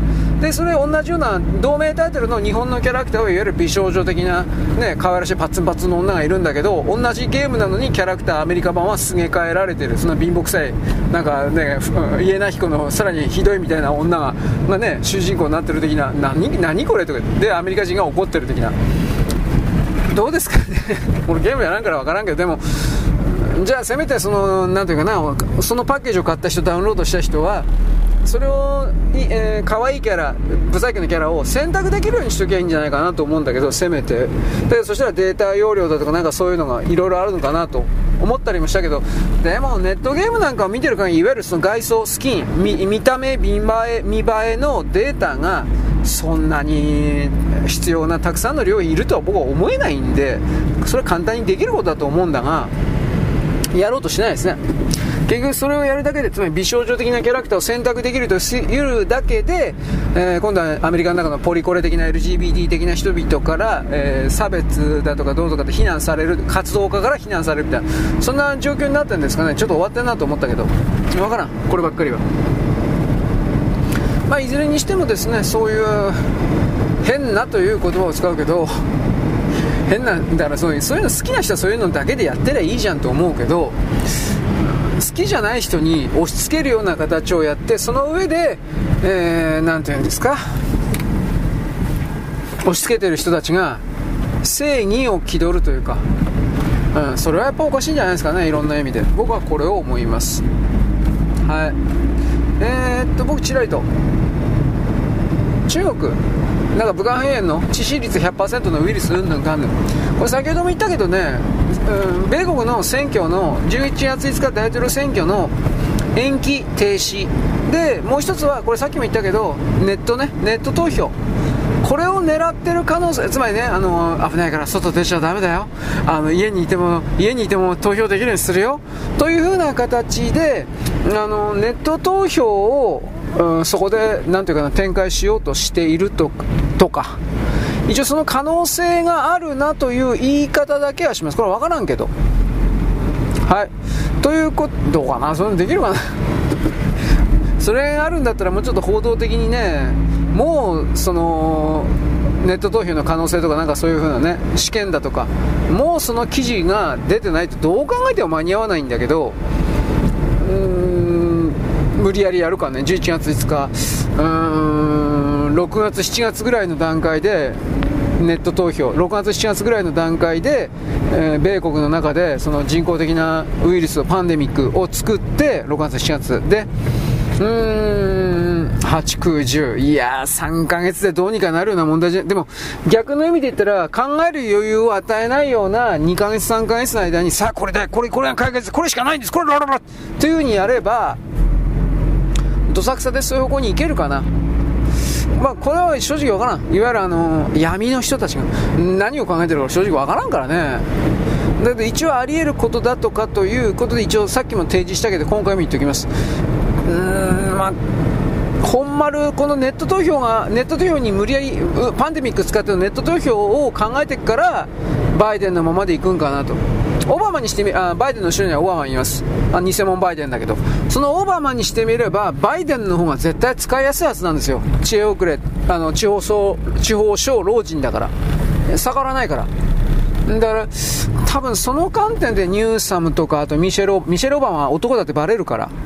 まあ、バレてるけど、まあ、その男だと思ってない米国人も多いから、うん、その辺の絡みでやっぱりバイデンで行きたいと思ってんじゃないかなと僕はなんとなく思うわけです。はい、よろしく。ごきげんよう。現在は2024年1月のですね、えっとね、19日の金曜日であります。えー、っとね、トランプ大統領、アイオワ州の結果だったと思うんですけど、アイオワ州の次がもうニューハンプシャー？ちょっとこれね、あれいい加減なんですけど、アイオワ州でよかったかな？でもそれ、パーセンテージだったから、多分次の週に入ってるのかもしれませんけれども、えっとね、99の軍軍のうちというか、まあ、市長単位というか行政単位のうち98がトランプ大統領が抑えてこれは多分アイオワ州のことじゃないかなと思うけどアイオワ州がですねトランプ大統領98を抑えてでえー、と圧倒的勝利、ポイント30ポイント以上の差、で多分これ、アイオワじゃないかって、2位がニッキー・ヘイリーで、1個だけ取ったんだって、1つの軍だったか C, C だったかを、でその1つの軍だったか C だったかっていうのは、ほとんどがブルーの、まあ、軍にしとくけど、ブルーの軍で、でそのブルーの軍の民主党党員たちが、バイデンにもう嫌になって、で民主党から共和党に党員チェンジの用紙、手続き出して、でそれらの民主党党員が日記ヘリに大量に入れたらしいです。で、そのことを通じて、あの、デサンティスが10%だったかな、10.47だったかな。デサンティスがトランプ大統領をですね、共和党候補にしたら、大統領選挙負けるだろうっていうふうな。いや、つまり逆にそんなこと言うっていうことは、あなたもう今の段階で不正選挙的な何かを、もう情報をもらってるんですか？みたいな、これを思います。まあ、ディサンティスはどこまでだってあのディープステートというかあちら側の人という見方私しますからこの辺りでどう見るのか、うん。まあ、ニッキー・ヘイリーを今そのディープステート的な人たちが支えているということは言ったけれども、うん。まあ、トランプ大統領はどちら副大統領はニッキー・ヘイリーにせざるを得ないと思いますよ。その彼彼女が仮にディープステート側というものに大きくつながっていたとしても、なんでかって言ったら、政権運営において、いわゆるバランスを取らないといけないから、そのディープステート側的な人たちを完璧に100%無視するというふうにやってしまうと、彼らの言い分を聞かないという体制にしてしまうと、必ず何らかの妨害工作、暗殺を含める妨害工作が起きるからです。で、僕今ここまで言ったけど、これは結局、彼が大統領に慣れてからの話だって、それが必ず慣れるだとかどうとかって分からんから、うん、なんとも言えないですね、今の段階では。とりあえず、アイオワで、次はだからニューハンプシャーでなかったかなと思うんですが、共和党の予備選、これまだ起きてない、うん、どうだろう？多分これ起起こされたんかな、だって出口調査がどうのこうのとなる段階で、えー、CNN、どっかがですねもうトランプ大統領圧勝とかって当選確実みたいな報道を出したことによって、その結果を受けて、えー、トランプ大統領が勝ってしまったんだって、ディサディサンディスはメディアは腐ってるみたいなことをなんか言ったっちゅうんですよ。でもこれ、アイワにしとくけど、これね、えっとね、選挙投票じゃないんですよ、確か。えっとね、えっとね、党員の集会で、学校の体育館であるとか、あのどっかの公会堂みたいなところにみんな集まって、共和党の党員が集まって、そこで投票したという、その個別の共和党の集会で投票したというのか、挙手じゃないね。やっぱそこで投票したのかな。あの、共和党大会統一会場みたいなところでみんなで投票するという形ではなくて、え、ー、と、個別の会場で投票していったという形なのかな。ちょっとこれわからないんですよ。各メディアは入り口で大体どうですか、どちらに入れますか？みたいなことは聞けるかもしれないけど、出口調査という形じゃないですよ。なぜなら党員集会が終わらない限りにおいては、全体の傾向がわからんから。うん。だから、そういうのの結果、とりあえずまあトランプ大統領が圧勝したという流れで、多分これ、他の州にも続くはずなんですよ。うんまあ、あえて言ったら今言ったように民主党から徹底的に共和党にチェンジしているような人々、アメリカ国民いるから、それらはトランプ大統領入れるの嫌だから、日記平利、これはあるかもしれない。で、民主党から共和党にチェンジしないでそのままの人が RKJ に入れるという可能性は、これもあるかもしれない。これ正直ちょっと読めないです。アメリカはようわからんけど、まあ、普通に考えればトランプ大統領勝つ。しかし何とも言ってもですね、あの中国のウイルスがどうとかと言ってるけど、大統領選挙そのものを中止に追い込むだとか、またはパンデミックを使ってですね、ネット投票にやっていくだとか、まあ、あと内戦だとか、暗殺だとか、間違いなく何かの計画が複数で走ってると思います。で、それらの片鱗を匂わせるような情報がいろいろ出ているというふうに捉えなくてはいけないと言います。あの、アメリカの選挙がですね、いわゆる民主党の側、ディープステートの側的な人たちになってしまうと人類は西側はおしまいです。そういうことを踏まえてですね僕たち外国人何もできないけれども少なくともこの選挙においてはですね自分たちの運命が本当にかかっているということにおける注目をしてほしい。つまりトランプ大統領が仮に負ける暗殺する不正選挙云々というふうに、えー、ね、負けさせられてしまうまたしてもということであるのなら我々はそれに対抗してですねどのようにしていかなくてここまで考えておかなくちゃいけないということ。かつて2016年のねあのヒラリーとトランプの選挙の時にですねヒラリーが負けたということの報告があった時に NHK がどんな態度したか覚えてますか？とんでもないですよ。NHK はですねはっきり言ってあの左側の極左からいろいろメディア、いろいろ情報をもらってるからという言い方になるかもしれないけれども、トランプ大統領、人種差別主義者の極悪人みたいな形でニュース解説からねからめっちゃくちゃ言ってましたよ、はっきり言うけど、こいつらあげてぶぶっ殺あすみません、あのままた削除的な言葉をぶっ切る、ぶっ切るさらって言って、俺まあいいや。ということでですね、あのニュース解説とかやめろよ、あんなもいらねえだろ、NHK のよ、というふうな。いらんです。お前ら言いたがや、なんか一人でさ、YouTube、YouTuber? なんかやってりゃいいじゃん。NHK というそういうそれを利用すんななんてことも思うけど彼は卑怯だから、まあ、利用しますねこれからもねご利用しますはいということで、しかし、そのヒラリーになってたら米国完全終わってたし、西側世界も終わっていたと私は言います。オバマ政権でさえ終わって終わっていたのに、ということを言うが。はい。で、ここでですね、自称、今のバイデン自称政権4年間でたオバマ政権第3期ですから、彼は、オバマは次のですね、第4期をやろうとして今必死になっていると、この視点がいる。これを潰さないといけない。はい、次、日本の政治、原口、えー、この人もなんか電波飛んでるのか、わざとやってるのかどうか知らないけれども、ネットとかニコニコ動画の生放送チャンネル持ってるらしいんだが、見たことないけれども、この中でですね、最近の山本太郎叩き、令和の山本太郎叩きに関して、彼が反論した、えー、っとね、実際に前線で前で戦ってるような山本太郎に対して、そのような批判的な言うことを言うやつは、つまり戦ってない、隠れてるようなやつが言うやつは、卑怯だみたいな、いやー、そういう問題じゃないんじゃないかなと僕は思いますけどね。とりあえずあの原口さんも逆、なんというかな、え炎上商法的な、うん、あのよくわかんない的なことをですねどんどんということによって、えー、これはどういう言い方になるんですかね。人気を保ってる自分の名前を知ってもらうみたいな原口さん、本当によくわからんことなんかあのこの人もディープステートとか最初に言ってたような感じの人ですよね、ただ、彼はディープステートがどうとかっていうけど、じゃあ具体的にディープステートはどういう勢力だって、どういう人間がいて、どうのこうのとか、過去の歴史はどうで、どうのこうの、一切言ってないと思うんで。これ何かの何か文献をそのまま読んでるか台本読んでるかだけで彼彼は自分で自分をプロデュースしてるのか彼自身をプロデュースしてるって他の人はいるのかどうか知らんけれどもちょっとあの稚拙な感じがするね。荒い荒いというか雑というか。もうちょっとその権力者共同防御的なことを言ってですねこいうこいつらが人類を操ってるみたいなこれを言いたいんだったらもうちょっと細かくというか丁寧にというか何か説明していくような義務というか、えー、いるんじゃないかな。僕はそう思うけど。でこういう人が結局のところまだあのね、えー、議席を保っていられるというのも 誰これ支持してんの？こいつ。山本太郎なんかもそう思うけど。というわけであの日本の中に来る極左レッド的な人たちがまだ生き残ってるんだなという言い方だけどこの間、その共産党の、ね、田村さんがどうのこうのということもいいことを含めて赤い人たちをですねこのあの左側的に考えを持っててもいいけど日本の赤い人、ジャパンリベラルはっきりその、ね、世界基準の左側と全く違うおかしな人たちだからこれをとりあえずどっかへ退場してもらうことには日本は変われんということを僕は重ねているわけです。よろしくごきげんよう現在は2024年の1月20日ですね、20日の土曜日であります。えー、能登地震ですね、えっと、今度はですね、二次、二次避難。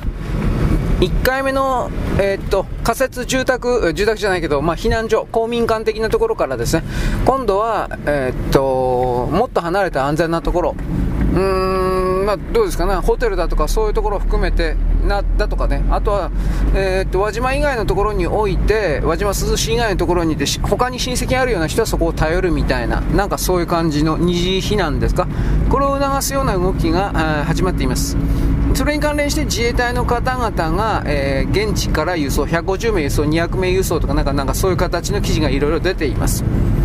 で心配されるのはその一旦離れてしまった人がもう戻ってこないのではないかというその町を形成している区長さんだとか、まあ、町会長さんみたいなこれらのですねコメントが一応載ってました。どこにでもある話ですね。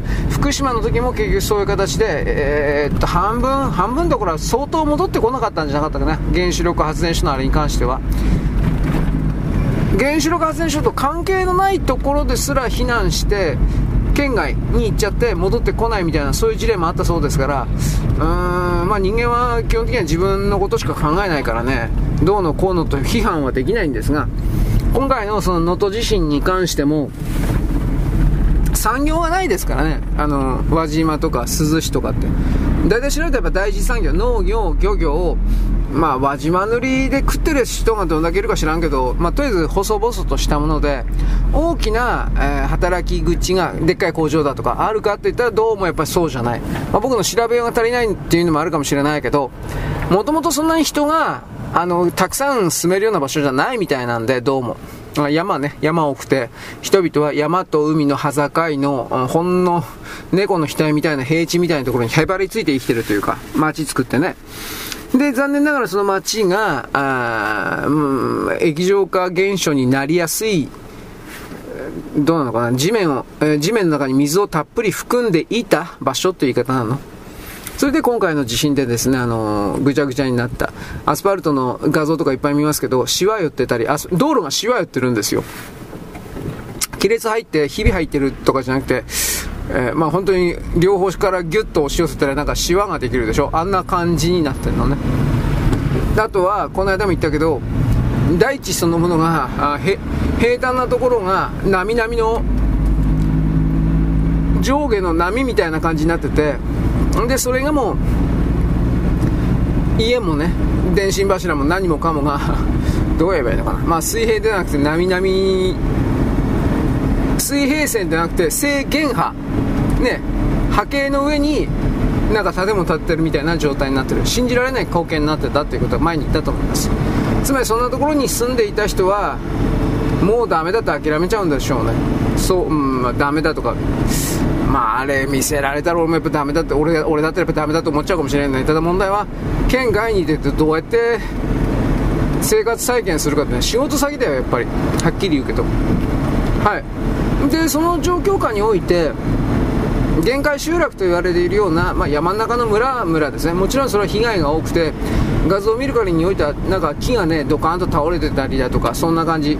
家もね壊れてたり。ところが、えーと、壊れてない家みたいなものがやっぱりあるようです。その限界集落的なところでね。ほんでどこの地名忘れちゃったけどそこで4軒だったかな。4人じゃなくて4軒の家だったかな。それが私たちはあの帰らんと。あ二次二次避難しないと。家におると。一旦ここ離れたらもう二度と帰って戻ってこない気がすると。捨てるのはいつでもできると。という形で、えー、っと山の水とあとは毎日定期的にボランティア的な人が食べ物を持ってきてくれんのかな。これちょっと俺分かってないんですけどそこまでは。まあ、それしかないよね。あの買い物に出かけるみたいなことで麓の町に今まではきっと出ていたんだろうけど麓の町そのものがあの今回の地震でめっちゃくちゃな状態になってるから いわゆるスーパーやってないでしょ。スーパーコンビニはやってないでしょ、まあ、どどういう生活環境にあったかわからんからちょっといい加減なことしか言えないけどね。だからそこから考えた時やっぱふるさとというものの捉え方をですねどうすんのかですねやっぱり、えー、やっぱ住み慣れた場所にいたい云々。あの NHK かなんかのインタビューでね輪島かなんかに住んでいた人があ家が半壊全壊か半壊みたいな形になっちゃってもうあの再建諦めてえー、っとね金沢の娘さんのところにえー、っと移動するんだったな。なんかそんなことも言ってたね。それはね、あのー、輪島のそれは家にね、88歳だったかな、おばあちゃんがいて、おばあちゃんと、えー、っと、35、35歳前後の、まあ、嫁、娘さんかな？娘さんがね、一緒に暮らしてるんだけど、娘さん、で、その娘さんの、さらに娘さんというか、じゃあお母さんの娘さんか。まあ、その、それが金沢に嫁に行っていて、そこを頼るみたいな形になってたんだけど、やっぱりその88歳のおばあちゃんが、あの、知らんとこ行きたくないって。まあ、そうだよね、と。批判はできないんだよね。そういう人間。老い先短いと失礼だけど、そういう環境の中で全く周りの人が誰もいない知らんようなところに行くっていうのもね、うーんといろいろ思った。で、まあ、とりあえずその娘さんは35のお母さんと言い方になるのかな、35か40ぐらいかな。あの、あが我慢してだったか諦めてだったかいっていう風に、あー、これもまた命が助かった時いいでしょみたいな。うーん、まあ、それも否定はできないんだよね、俺。まあ、壊れた家っていうのはどれぐらい壊れてしまったのかっていうことは見てないから、最近諦めたみたいなことしかキャプションっていうかね、ナレーションそこしかなかったから本当に具体的にぐっちゃぐちゃになってしまってるのかもしれんけどうん。でも人間は長い間そこに住んでいたところに本当はいた方がいいよなと。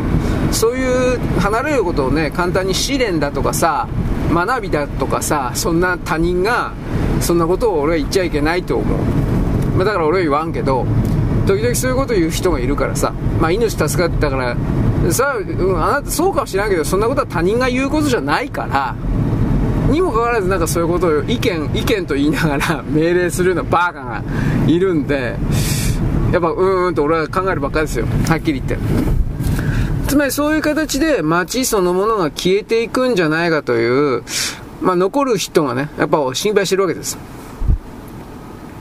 残る人というのは、やっぱ家が、全壊までいかなくて半、半壊 ?3 分の1回みたいな形で、一応まだ大丈夫な家の人もいるらしい。これはどういう、まあ、家の構造がうん、しっかりしてたのか、立ってた場所が大丈夫だったのか、その辺は全然わかんないけど、でそういうところに住んでる人たちはやっぱ街に残る的なことは一応言ってるただ長谷知事は、えー、っと昨日一昨日ぐらいの段階で二次避難もほぼ大体のところは終わったからみんなねあホテルとかビジネスホテル金沢市内のどっかホテルビジネスホテルとか白山とかねいろいろ移動して今はそこでえー、っと生活ではないな まあ生きてると。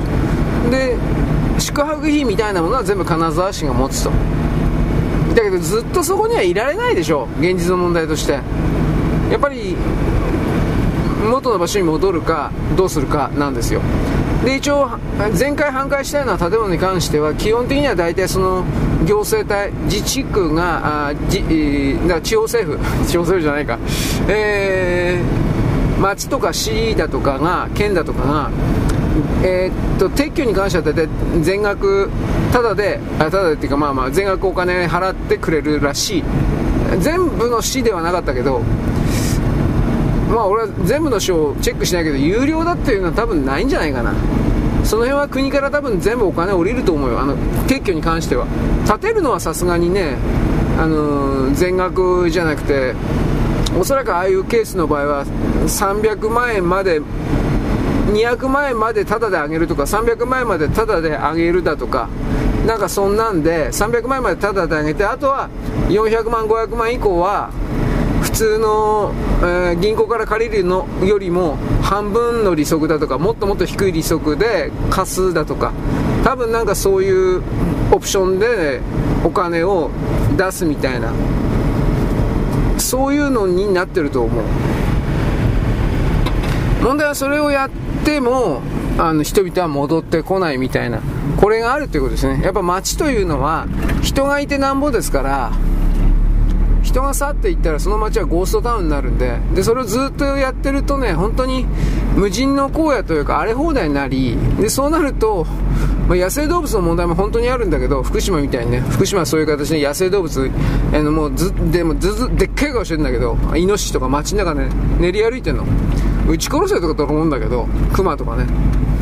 えー、っとそういうのもあるけどあと外敵ね外国人とかが勝手に、まあ、この場合敵国という言い方をするけどが入ってきて勝手に集落を作るだとか。そういうのも本当にあるんで。あーどうだろうね、まあ、半壊したようなでも建物ほっといたらそういうところに勝手に住み着くからね。でそれらが例えばテロリスト的な人たち犯罪集団の本拠地になるっていう風な考え方それは本当にあるんだってよ。うん。だからやっぱ基本的には全部撤去の方向になっちゃうんだろうけどね。そしたら新たに建てるお金はありませんとなるから、まあ、どっか行っちゃうっていう風な。だからそうすると結果的にその町からは人がいなくなって更地になっちゃっていくっていうか、えー、その未来がしか見えないっていうか今のところ僕そんな感じなんですよね。まず産業基盤が弱かったから戻ってきても月給稼ぐような何かがないっていうのがやっぱ一番千代ってやっぱ全部これがあるからね。いざ何かあった時に復旧が復旧っていうか再生復興ができないんですよね。みんな第一次産業で農業とか漁業とかやってそれで、えー、細々とした現金収入を得てで自分の作った食べ物だけを食べて生きていくみたいなそんなことできないんですよ。いや努力してもいいけどあの天候とかに大きく左右されるからどっかでどうどうしても限界が来るんですよそんなもん。ずっと持続可能じゃないんですよ。だから兼業で何か仕事を持っていかないとどうあってもいけないんだけどその兼業する仕事がないんですよ。うんだからだから本当にねいろいろ頭考えた。まあ、ああいう田舎でもね飲み屋的なものがあって代行だとかはすぐ、あの、仕事は入れるらしいんだけどでもその代行がうんぬんだとか飲み屋とか全部なくなっちゃったからね今今回の地震で。あの輪島の朝市だとかどっかあの辺の中心市街の大火事の話見たでしょあ知ったでしょう？ああいうのによって、えー、人がいないっていうか街がないんだからどうにもならない。ねそれに付随するような仕事が全くない。サービス業を含めて飲み屋とかさ飯屋とか。深刻通り越してるわ。まああまり悲観的に何でも言っちゃダメなんだけどさ。まあ、その中でそれでも宇和島、珠洲市とかそこまで行かないようなちょっと離れたようなところはつまり石川県金沢とかああいうところに近いでも被害があるようなところはとりあえず水道は水道まず水道電気。水道電気は復旧。しかし、えー、通信はえー、っとね4社か。今通信4社キャリア。いや全然ダメみたいね。3分の1ぐらいが3分の2は復旧してんのかな。3分の1ぐらいはまだ全然繋がりにくいというよりも全も電波立ってないというか。なんかそういう状況らしいです。困るよね。だからこういう時にあのスカイリンクですか？スターリンク？スカイリンク。これがやっぱ使えるような環境ならいいなと思うが KDDI だけがスカイリンクスターリンク NTT もやってたかな。それを使えるような地域は一時的に使えるようにしてるらしい。詳しくは俺知らないんだけど。あイーロン・マスクさんのあれね。スターリンクだったかスカイリンクだったか。うーんまあそれでもね全部が全部なんか、ね、対応してないからね。楽天とかソフトバンクにしたって。はい。日本は災害の多い場所ではありましたがなんだかんだ言うけど、やっぱこう、ね、今回の能登地震ね、あまり裏日本のことだからみんな関心持ってないのはわかるけど、被害でかかったんですよ。なんだかんだ言って。だから、そういうことを、もうちょっとあの、全国、まあ、全国民に周知してってって言ったって、本当に九州だとか北海道とかそういうとこまで離れちゃうと、時間湧かないもんね。批判もできないけど。しかし、本当の意味で、あの日常生活がインフラの破壊によって完全に壊されてしまうということの理解というか想像というかイマジネーションの確保イメージの確保これは僕は本当は持っておいた方がいいと思いますよ。はい。で次の、えー、課題短く、えー、月のねこれムーン。月に JAXA が、えー、JAXA だったら民間だったかな。まあとりあえず月に着陸船を探査着陸船、無人の、を着陸させたらしい。それは着陸は成功したんだけど、えー、っと、その着陸に成功した探査船に搭載してた太陽電池パネルが発電してない。電気を起こしてない。で、現時、現在は探査船に搭載したバッテリーだけでやり取りしてるけど、これいつか切れる。電池なくなる。やべえなと思ったけど、昨日の夜中ぐらい、今日か、20日の、20日の深夜1時2時ぐらいなのか、19日の深夜11時12時なのかわかんないけど、まあ、とりあえず夜中に到着はした、あの、着陸は成功したんだけど、太陽電池が動いてないから、この1日か 2, 2日も持たないんじゃない？うん。で、今一応その着陸した時の記録データは取れるから、必死になってそれ回収して解析している段階らしい。で、その着陸船は 2, 2つの2機の無人、無人探査車、まあ、無人で走るちっちゃな車、これを積んでたんだけど、着陸する前に、えー、っと、1号と2号があって、おそらく2つとも分離、切り離しに成功していて、この飛行、車はおそらく2台とも着地している。2台のうちの1号機かな？1号機からの電波は出ているのを確認できたそうなって2号機の電波は確認できてないそうですまあ2号機は分離できてないかもしれないちょっとわかんないけどねいずれにしてよ、その着陸の時の記録、ログの解析と、えー、まあ、太陽電池パネルの復旧してくれりゃいいけど、多分物理的にはアウトになってんじゃないかな。いわゆる断線ってやつ。あのー、線がぶっつり切れてる。まあ、あの場はそういう設計じゃないだろうから、うん、まあ、どっか可動部とかも通してるんじゃないの？あのー、着陸した時にパネルキーとかって開くようになってんじゃないの？そしたらそこの蝶つがいというか、そういう、ま、まあ、なんていうかな、動くとこあるでしょ？そういう動くところにもきっと配線通してんじゃないの？だから普通だったら線じゃなくて、えー、回路パターンかなんかで、えー、電線みたいなものは這わせないと思うんだけど、俺具体的に知らないからね。スリムという名前でなんか薄っぺらい着陸船、絵だけ見たけど、現物は知らんから、どういうものかわからない。ただどっちにしても、半分成功で半分失敗ということなんじゃない？電池切れたらこれでおしまい。2日間か3日、電池ギリギリ持たせて、3日間ぐらい動いたらそれで止まっちゃうんじゃないかな。あんまり、だからちょっと残念だなという言い方ではある。だから、続けてという言い、これた、確か俺2回目じゃなかったっけ ?1 回目のやつは着地、着陸に失敗して3ヶ月前だか4ヶ月前。うん、失敗して、今回のやつは2回目のやつじゃなかったっけ？民間、民間宇宙会社かなんかだったというような気するんだけど、で、一応着陸はしたけど、えー、今度、で、第一パイロットがダメだった。もうちょっとなんだけどね。うん、本当に頑張っていただきたいんだけど、まあこれは続報を僕は待っています。能登地震関係も続報を待ってるというか、そんな感じではあります。はい、よろしく。ごきげんよう。現在は2024年のですね、1月の、なんだっけ、20日です。20日のですね、土曜日であります。私さっきですね、あの、さっきでもないけど、まあ、削除のお知らせ云々が来ました。1月のですね、17日後のサービスパックがですね、えー、っとね、なんというか、削除されたんですが、これに関しては基本的にあの、今まではですね、30、全部の総合計、総再生数とダウンロードって1日に30ぐらいだったんです、マガジンいる人っていうのは。で、17日だけいきなりですね、75だったか80だったか、つまり、今まで聞いていない人が聞いたという言い方になるのか、自動、自動的にぐるぐるる回るようなロボット的なものがダウンロードしたのか。でも多分これどうなのかね、あの、ブラウザーで聞いてるような数が、そういう時に限っていきなり増えるので、多分自動的な何かじゃないかなと思うんですけど、データ集めるような。で、著作権侵害。ようわからんですね、正直言うけど。俺なんかはっきり言って中身何もないからね、な何でもかんでもが、あの、盗みパクリだったら何でもかんでもそうだなと、個人的には思います。でも、どうかね、だから、ブログの生成の時の、あのー、口述筆記的なもんかなと思って、とりあえず、えー、そいつを分けようかなと思っておりますです。はい。えー、っとですね、バシキール人のことをちなみに見ました。バシコルトルスタン、バシコルトスタン。うん。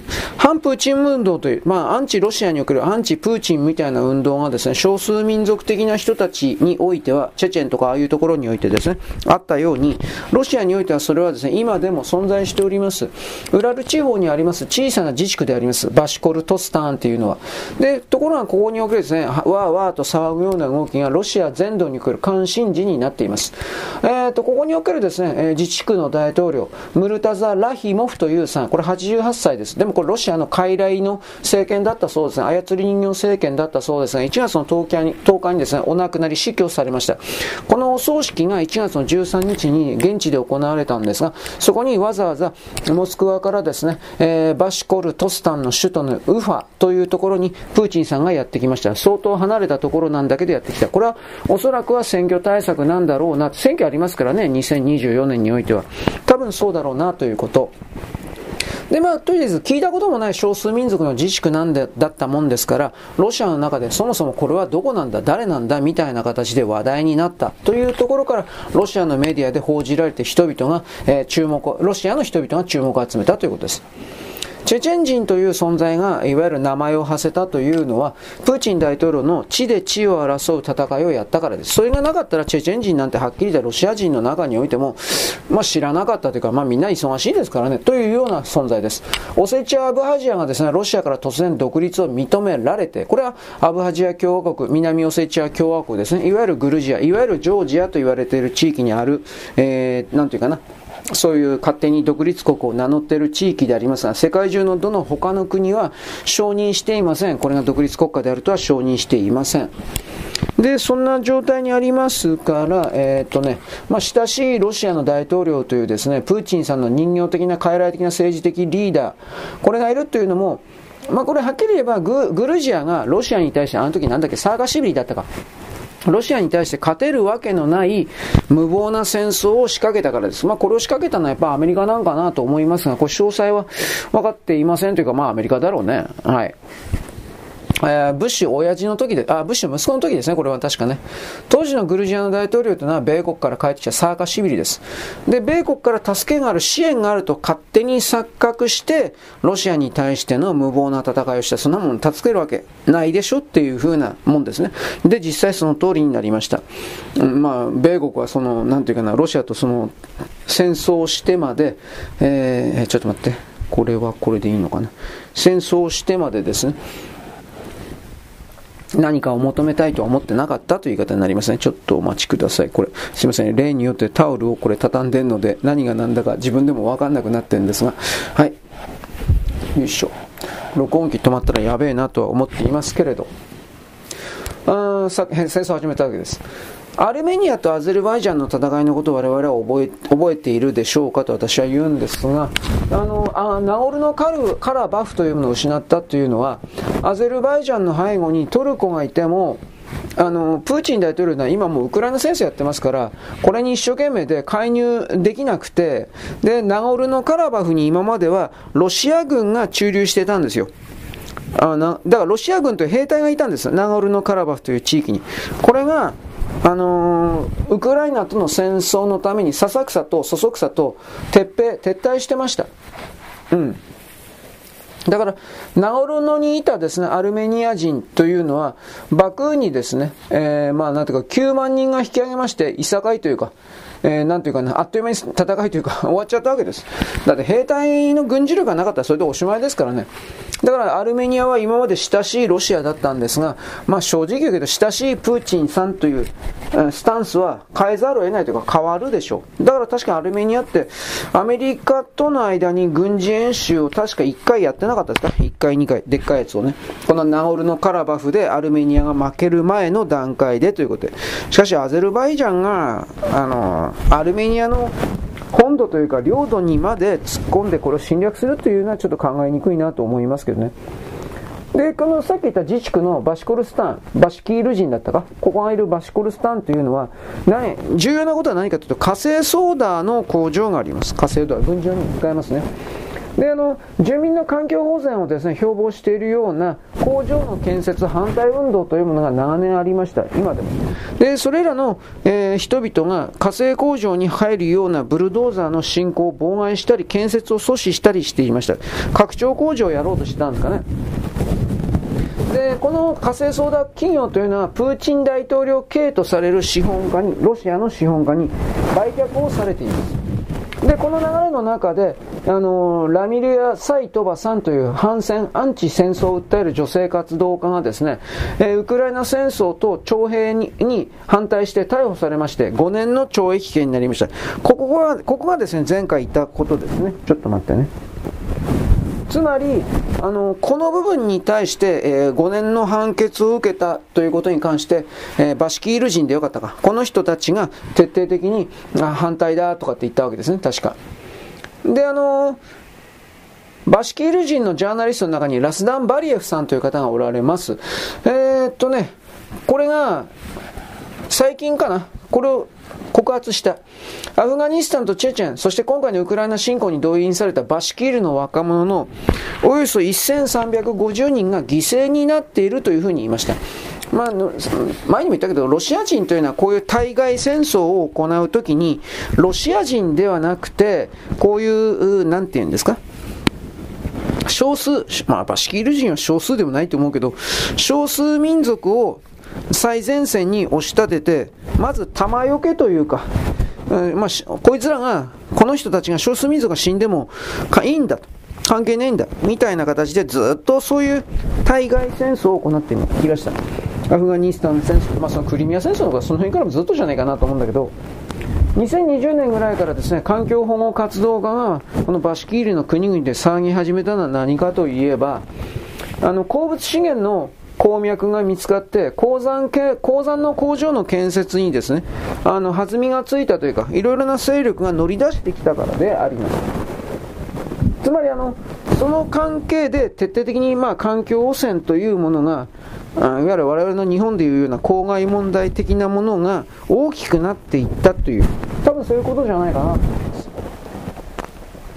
だからあの、ウラル山脈とボルガ川に挟まれた地区の美観と環境破壊するということで、これ観光にも使ってたかもしれないけど、日本人は知らんからね、このバシキールがどうのこうのっていう、ロシア人向けの観光の収入の場所だったかもしれませんけれども、まあ、とにかくそこが汚染されるということで、激しい抗議活動がずっと続いていたわけです。で、この抗議活動で、えー、っとですね、リーダーがファイル・アルシノフという人です。この人が15年間この現地における環境保護運動を展開してきました。つまりこの人はおそらく口だけではない人じゃなん、あのグレタみたいなああいうやつではないんだろうなと思うんですが、モスクワ寄りのですね、このバシキール人の自治政府の政府関係者とは対立してきた人です。野党勢力的な人というか、まあ暴力までやってなかったと思いますけどね。で、あの、アルシノフの排斥を決めた勢力というのは、つまり、ファイル・アルシノフ3を排斥を決めた勢力というのは、アルシノフというのは民族差別主義者で、バシキール人以外のタタール人とかロシア人を、あの、黒人と差別用語を使って分離独立を訴えた。多分これは言いがかりも甚だしいと思いますが、そういうことを言ってきたわけですね。1月の16日に彼に対して懲役4年の判決が出たんです。この不当判決に民衆が騒ぎ出したということです。つまりあの、ちょっとでも民族主義に基づくような発言をすると、分離独立主義だとか祖国への反逆だというふうな、あの、難癖をつけまして運動をですね、芽が出る前に完全に潰してしまうという動きというのは、まあ中国なんかとも一緒ですね。チベット、ウイグル、南モンゴルの活動家を弾圧するような中国のやり方と一緒だという言い方になります。ロシアにもやっぱりこのこういう強権の部分があるということですね。これは、えー、まあどうにもならんというか、ちょっと待ってね。独裁体制はどうしてもそういう国になるんだろうけどね。そういうやり方になるんだろうけどね。いいとか悪いとかじゃないですよ。あの、アルシノフさんは裁判で、差別語だとか他の民族が出ていけだとか私は何一つ言ってないと。バシキール語からロシア語に通訳翻訳する時の間違いであって、そんなことは言ってないというふうに言いました。だけど裁判官から無視された、無視、退けられたわけです。で、2024年、今年の1月16日、で、この判決が出て裁判所の前に集まったですね、えー、数千人、3000人から4000人ぐらいの抗議集会はですね、警官隊と衝突しまして、催涙ガスドカーンとか使われて40人が怪我して6名が逮捕です。で、2日後の18日に8名が追加逮捕されております。ここでバシキルスタン、あ、バシコルトスタンか。バシコルトスタン全土に飛び火しました。この19日にはですね、首都のウファというところで大規模な抗議集会があります。で、これに関しては西側のロイターとか、フィナンシャルタイムズとかいろいろがですね、現地取材をします。で、およそですね、1500名ぐらいのバシキル人が、いわゆるあの公園、サラワというライフ公園というところにありますが、歌ったり踊ったりというふうな、でも平和的な集会だったというふうな、でもまあ 10, 10人が逮捕されたという、どうなんだろうね。で、ウクライナと戦争をやりますが、プーチンさんは今年に選挙をします。大統領選挙。当選は確定的です。だけど、この状況下で社会的不安定を煽るようなデモ、抗議集会は珍しいから、まあ、沈静化に躍起となるということで、このお葬式にプーチンさんがやってきたみたいなことじゃないですかね。まあ、ここがですね、いわゆる未承認国家云々という問題にもね、あるんですが、未承認国家さっき言ったようなあの南オセチア共和国とかですね、アブハジア共和国、ドニエストル、モルドバ共和国とかなんかいろいろありますよね。うん。だけど未承認国家の中にバシコルトスタン、バシコルトスタンというのは入っていないです。これなんでかって言ったらバシキール人が分離独立運動をなんだかんだやってないから、言うほどやってないから。で、そもそも、その分離独立のための地下組織もないし、武装闘争もテロリズムもしてないから、してないから、まあ、世界の政治学者、国際政治学者は知らないというか、相手にしないという形になってます。どうだろうね。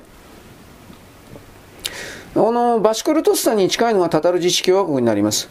うーん、まあ、言ったからこれらに関連するような自治区というふうになってんですかね。はい。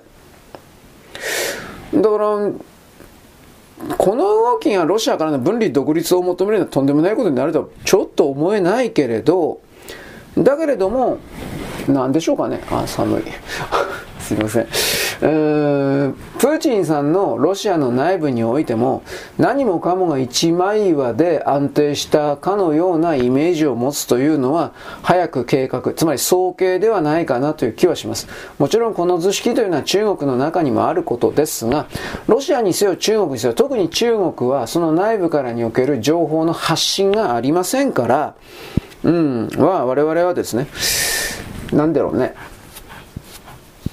彼らの本当の姿、つまりどんな国も問題のない国はないんですよ。問題点の発生がない国はないんですが、問題の発生がない国はいないんですが、彼らの国が我々西側よりも、えー、独占性独裁ではあるけれども安定しているんだ的な考え方を持つというのは、おそらく大きな間違いなんじゃないですかということ。これをまあ言うわけです。はい、そんなわけでございます。よろしく、ごきげんよう。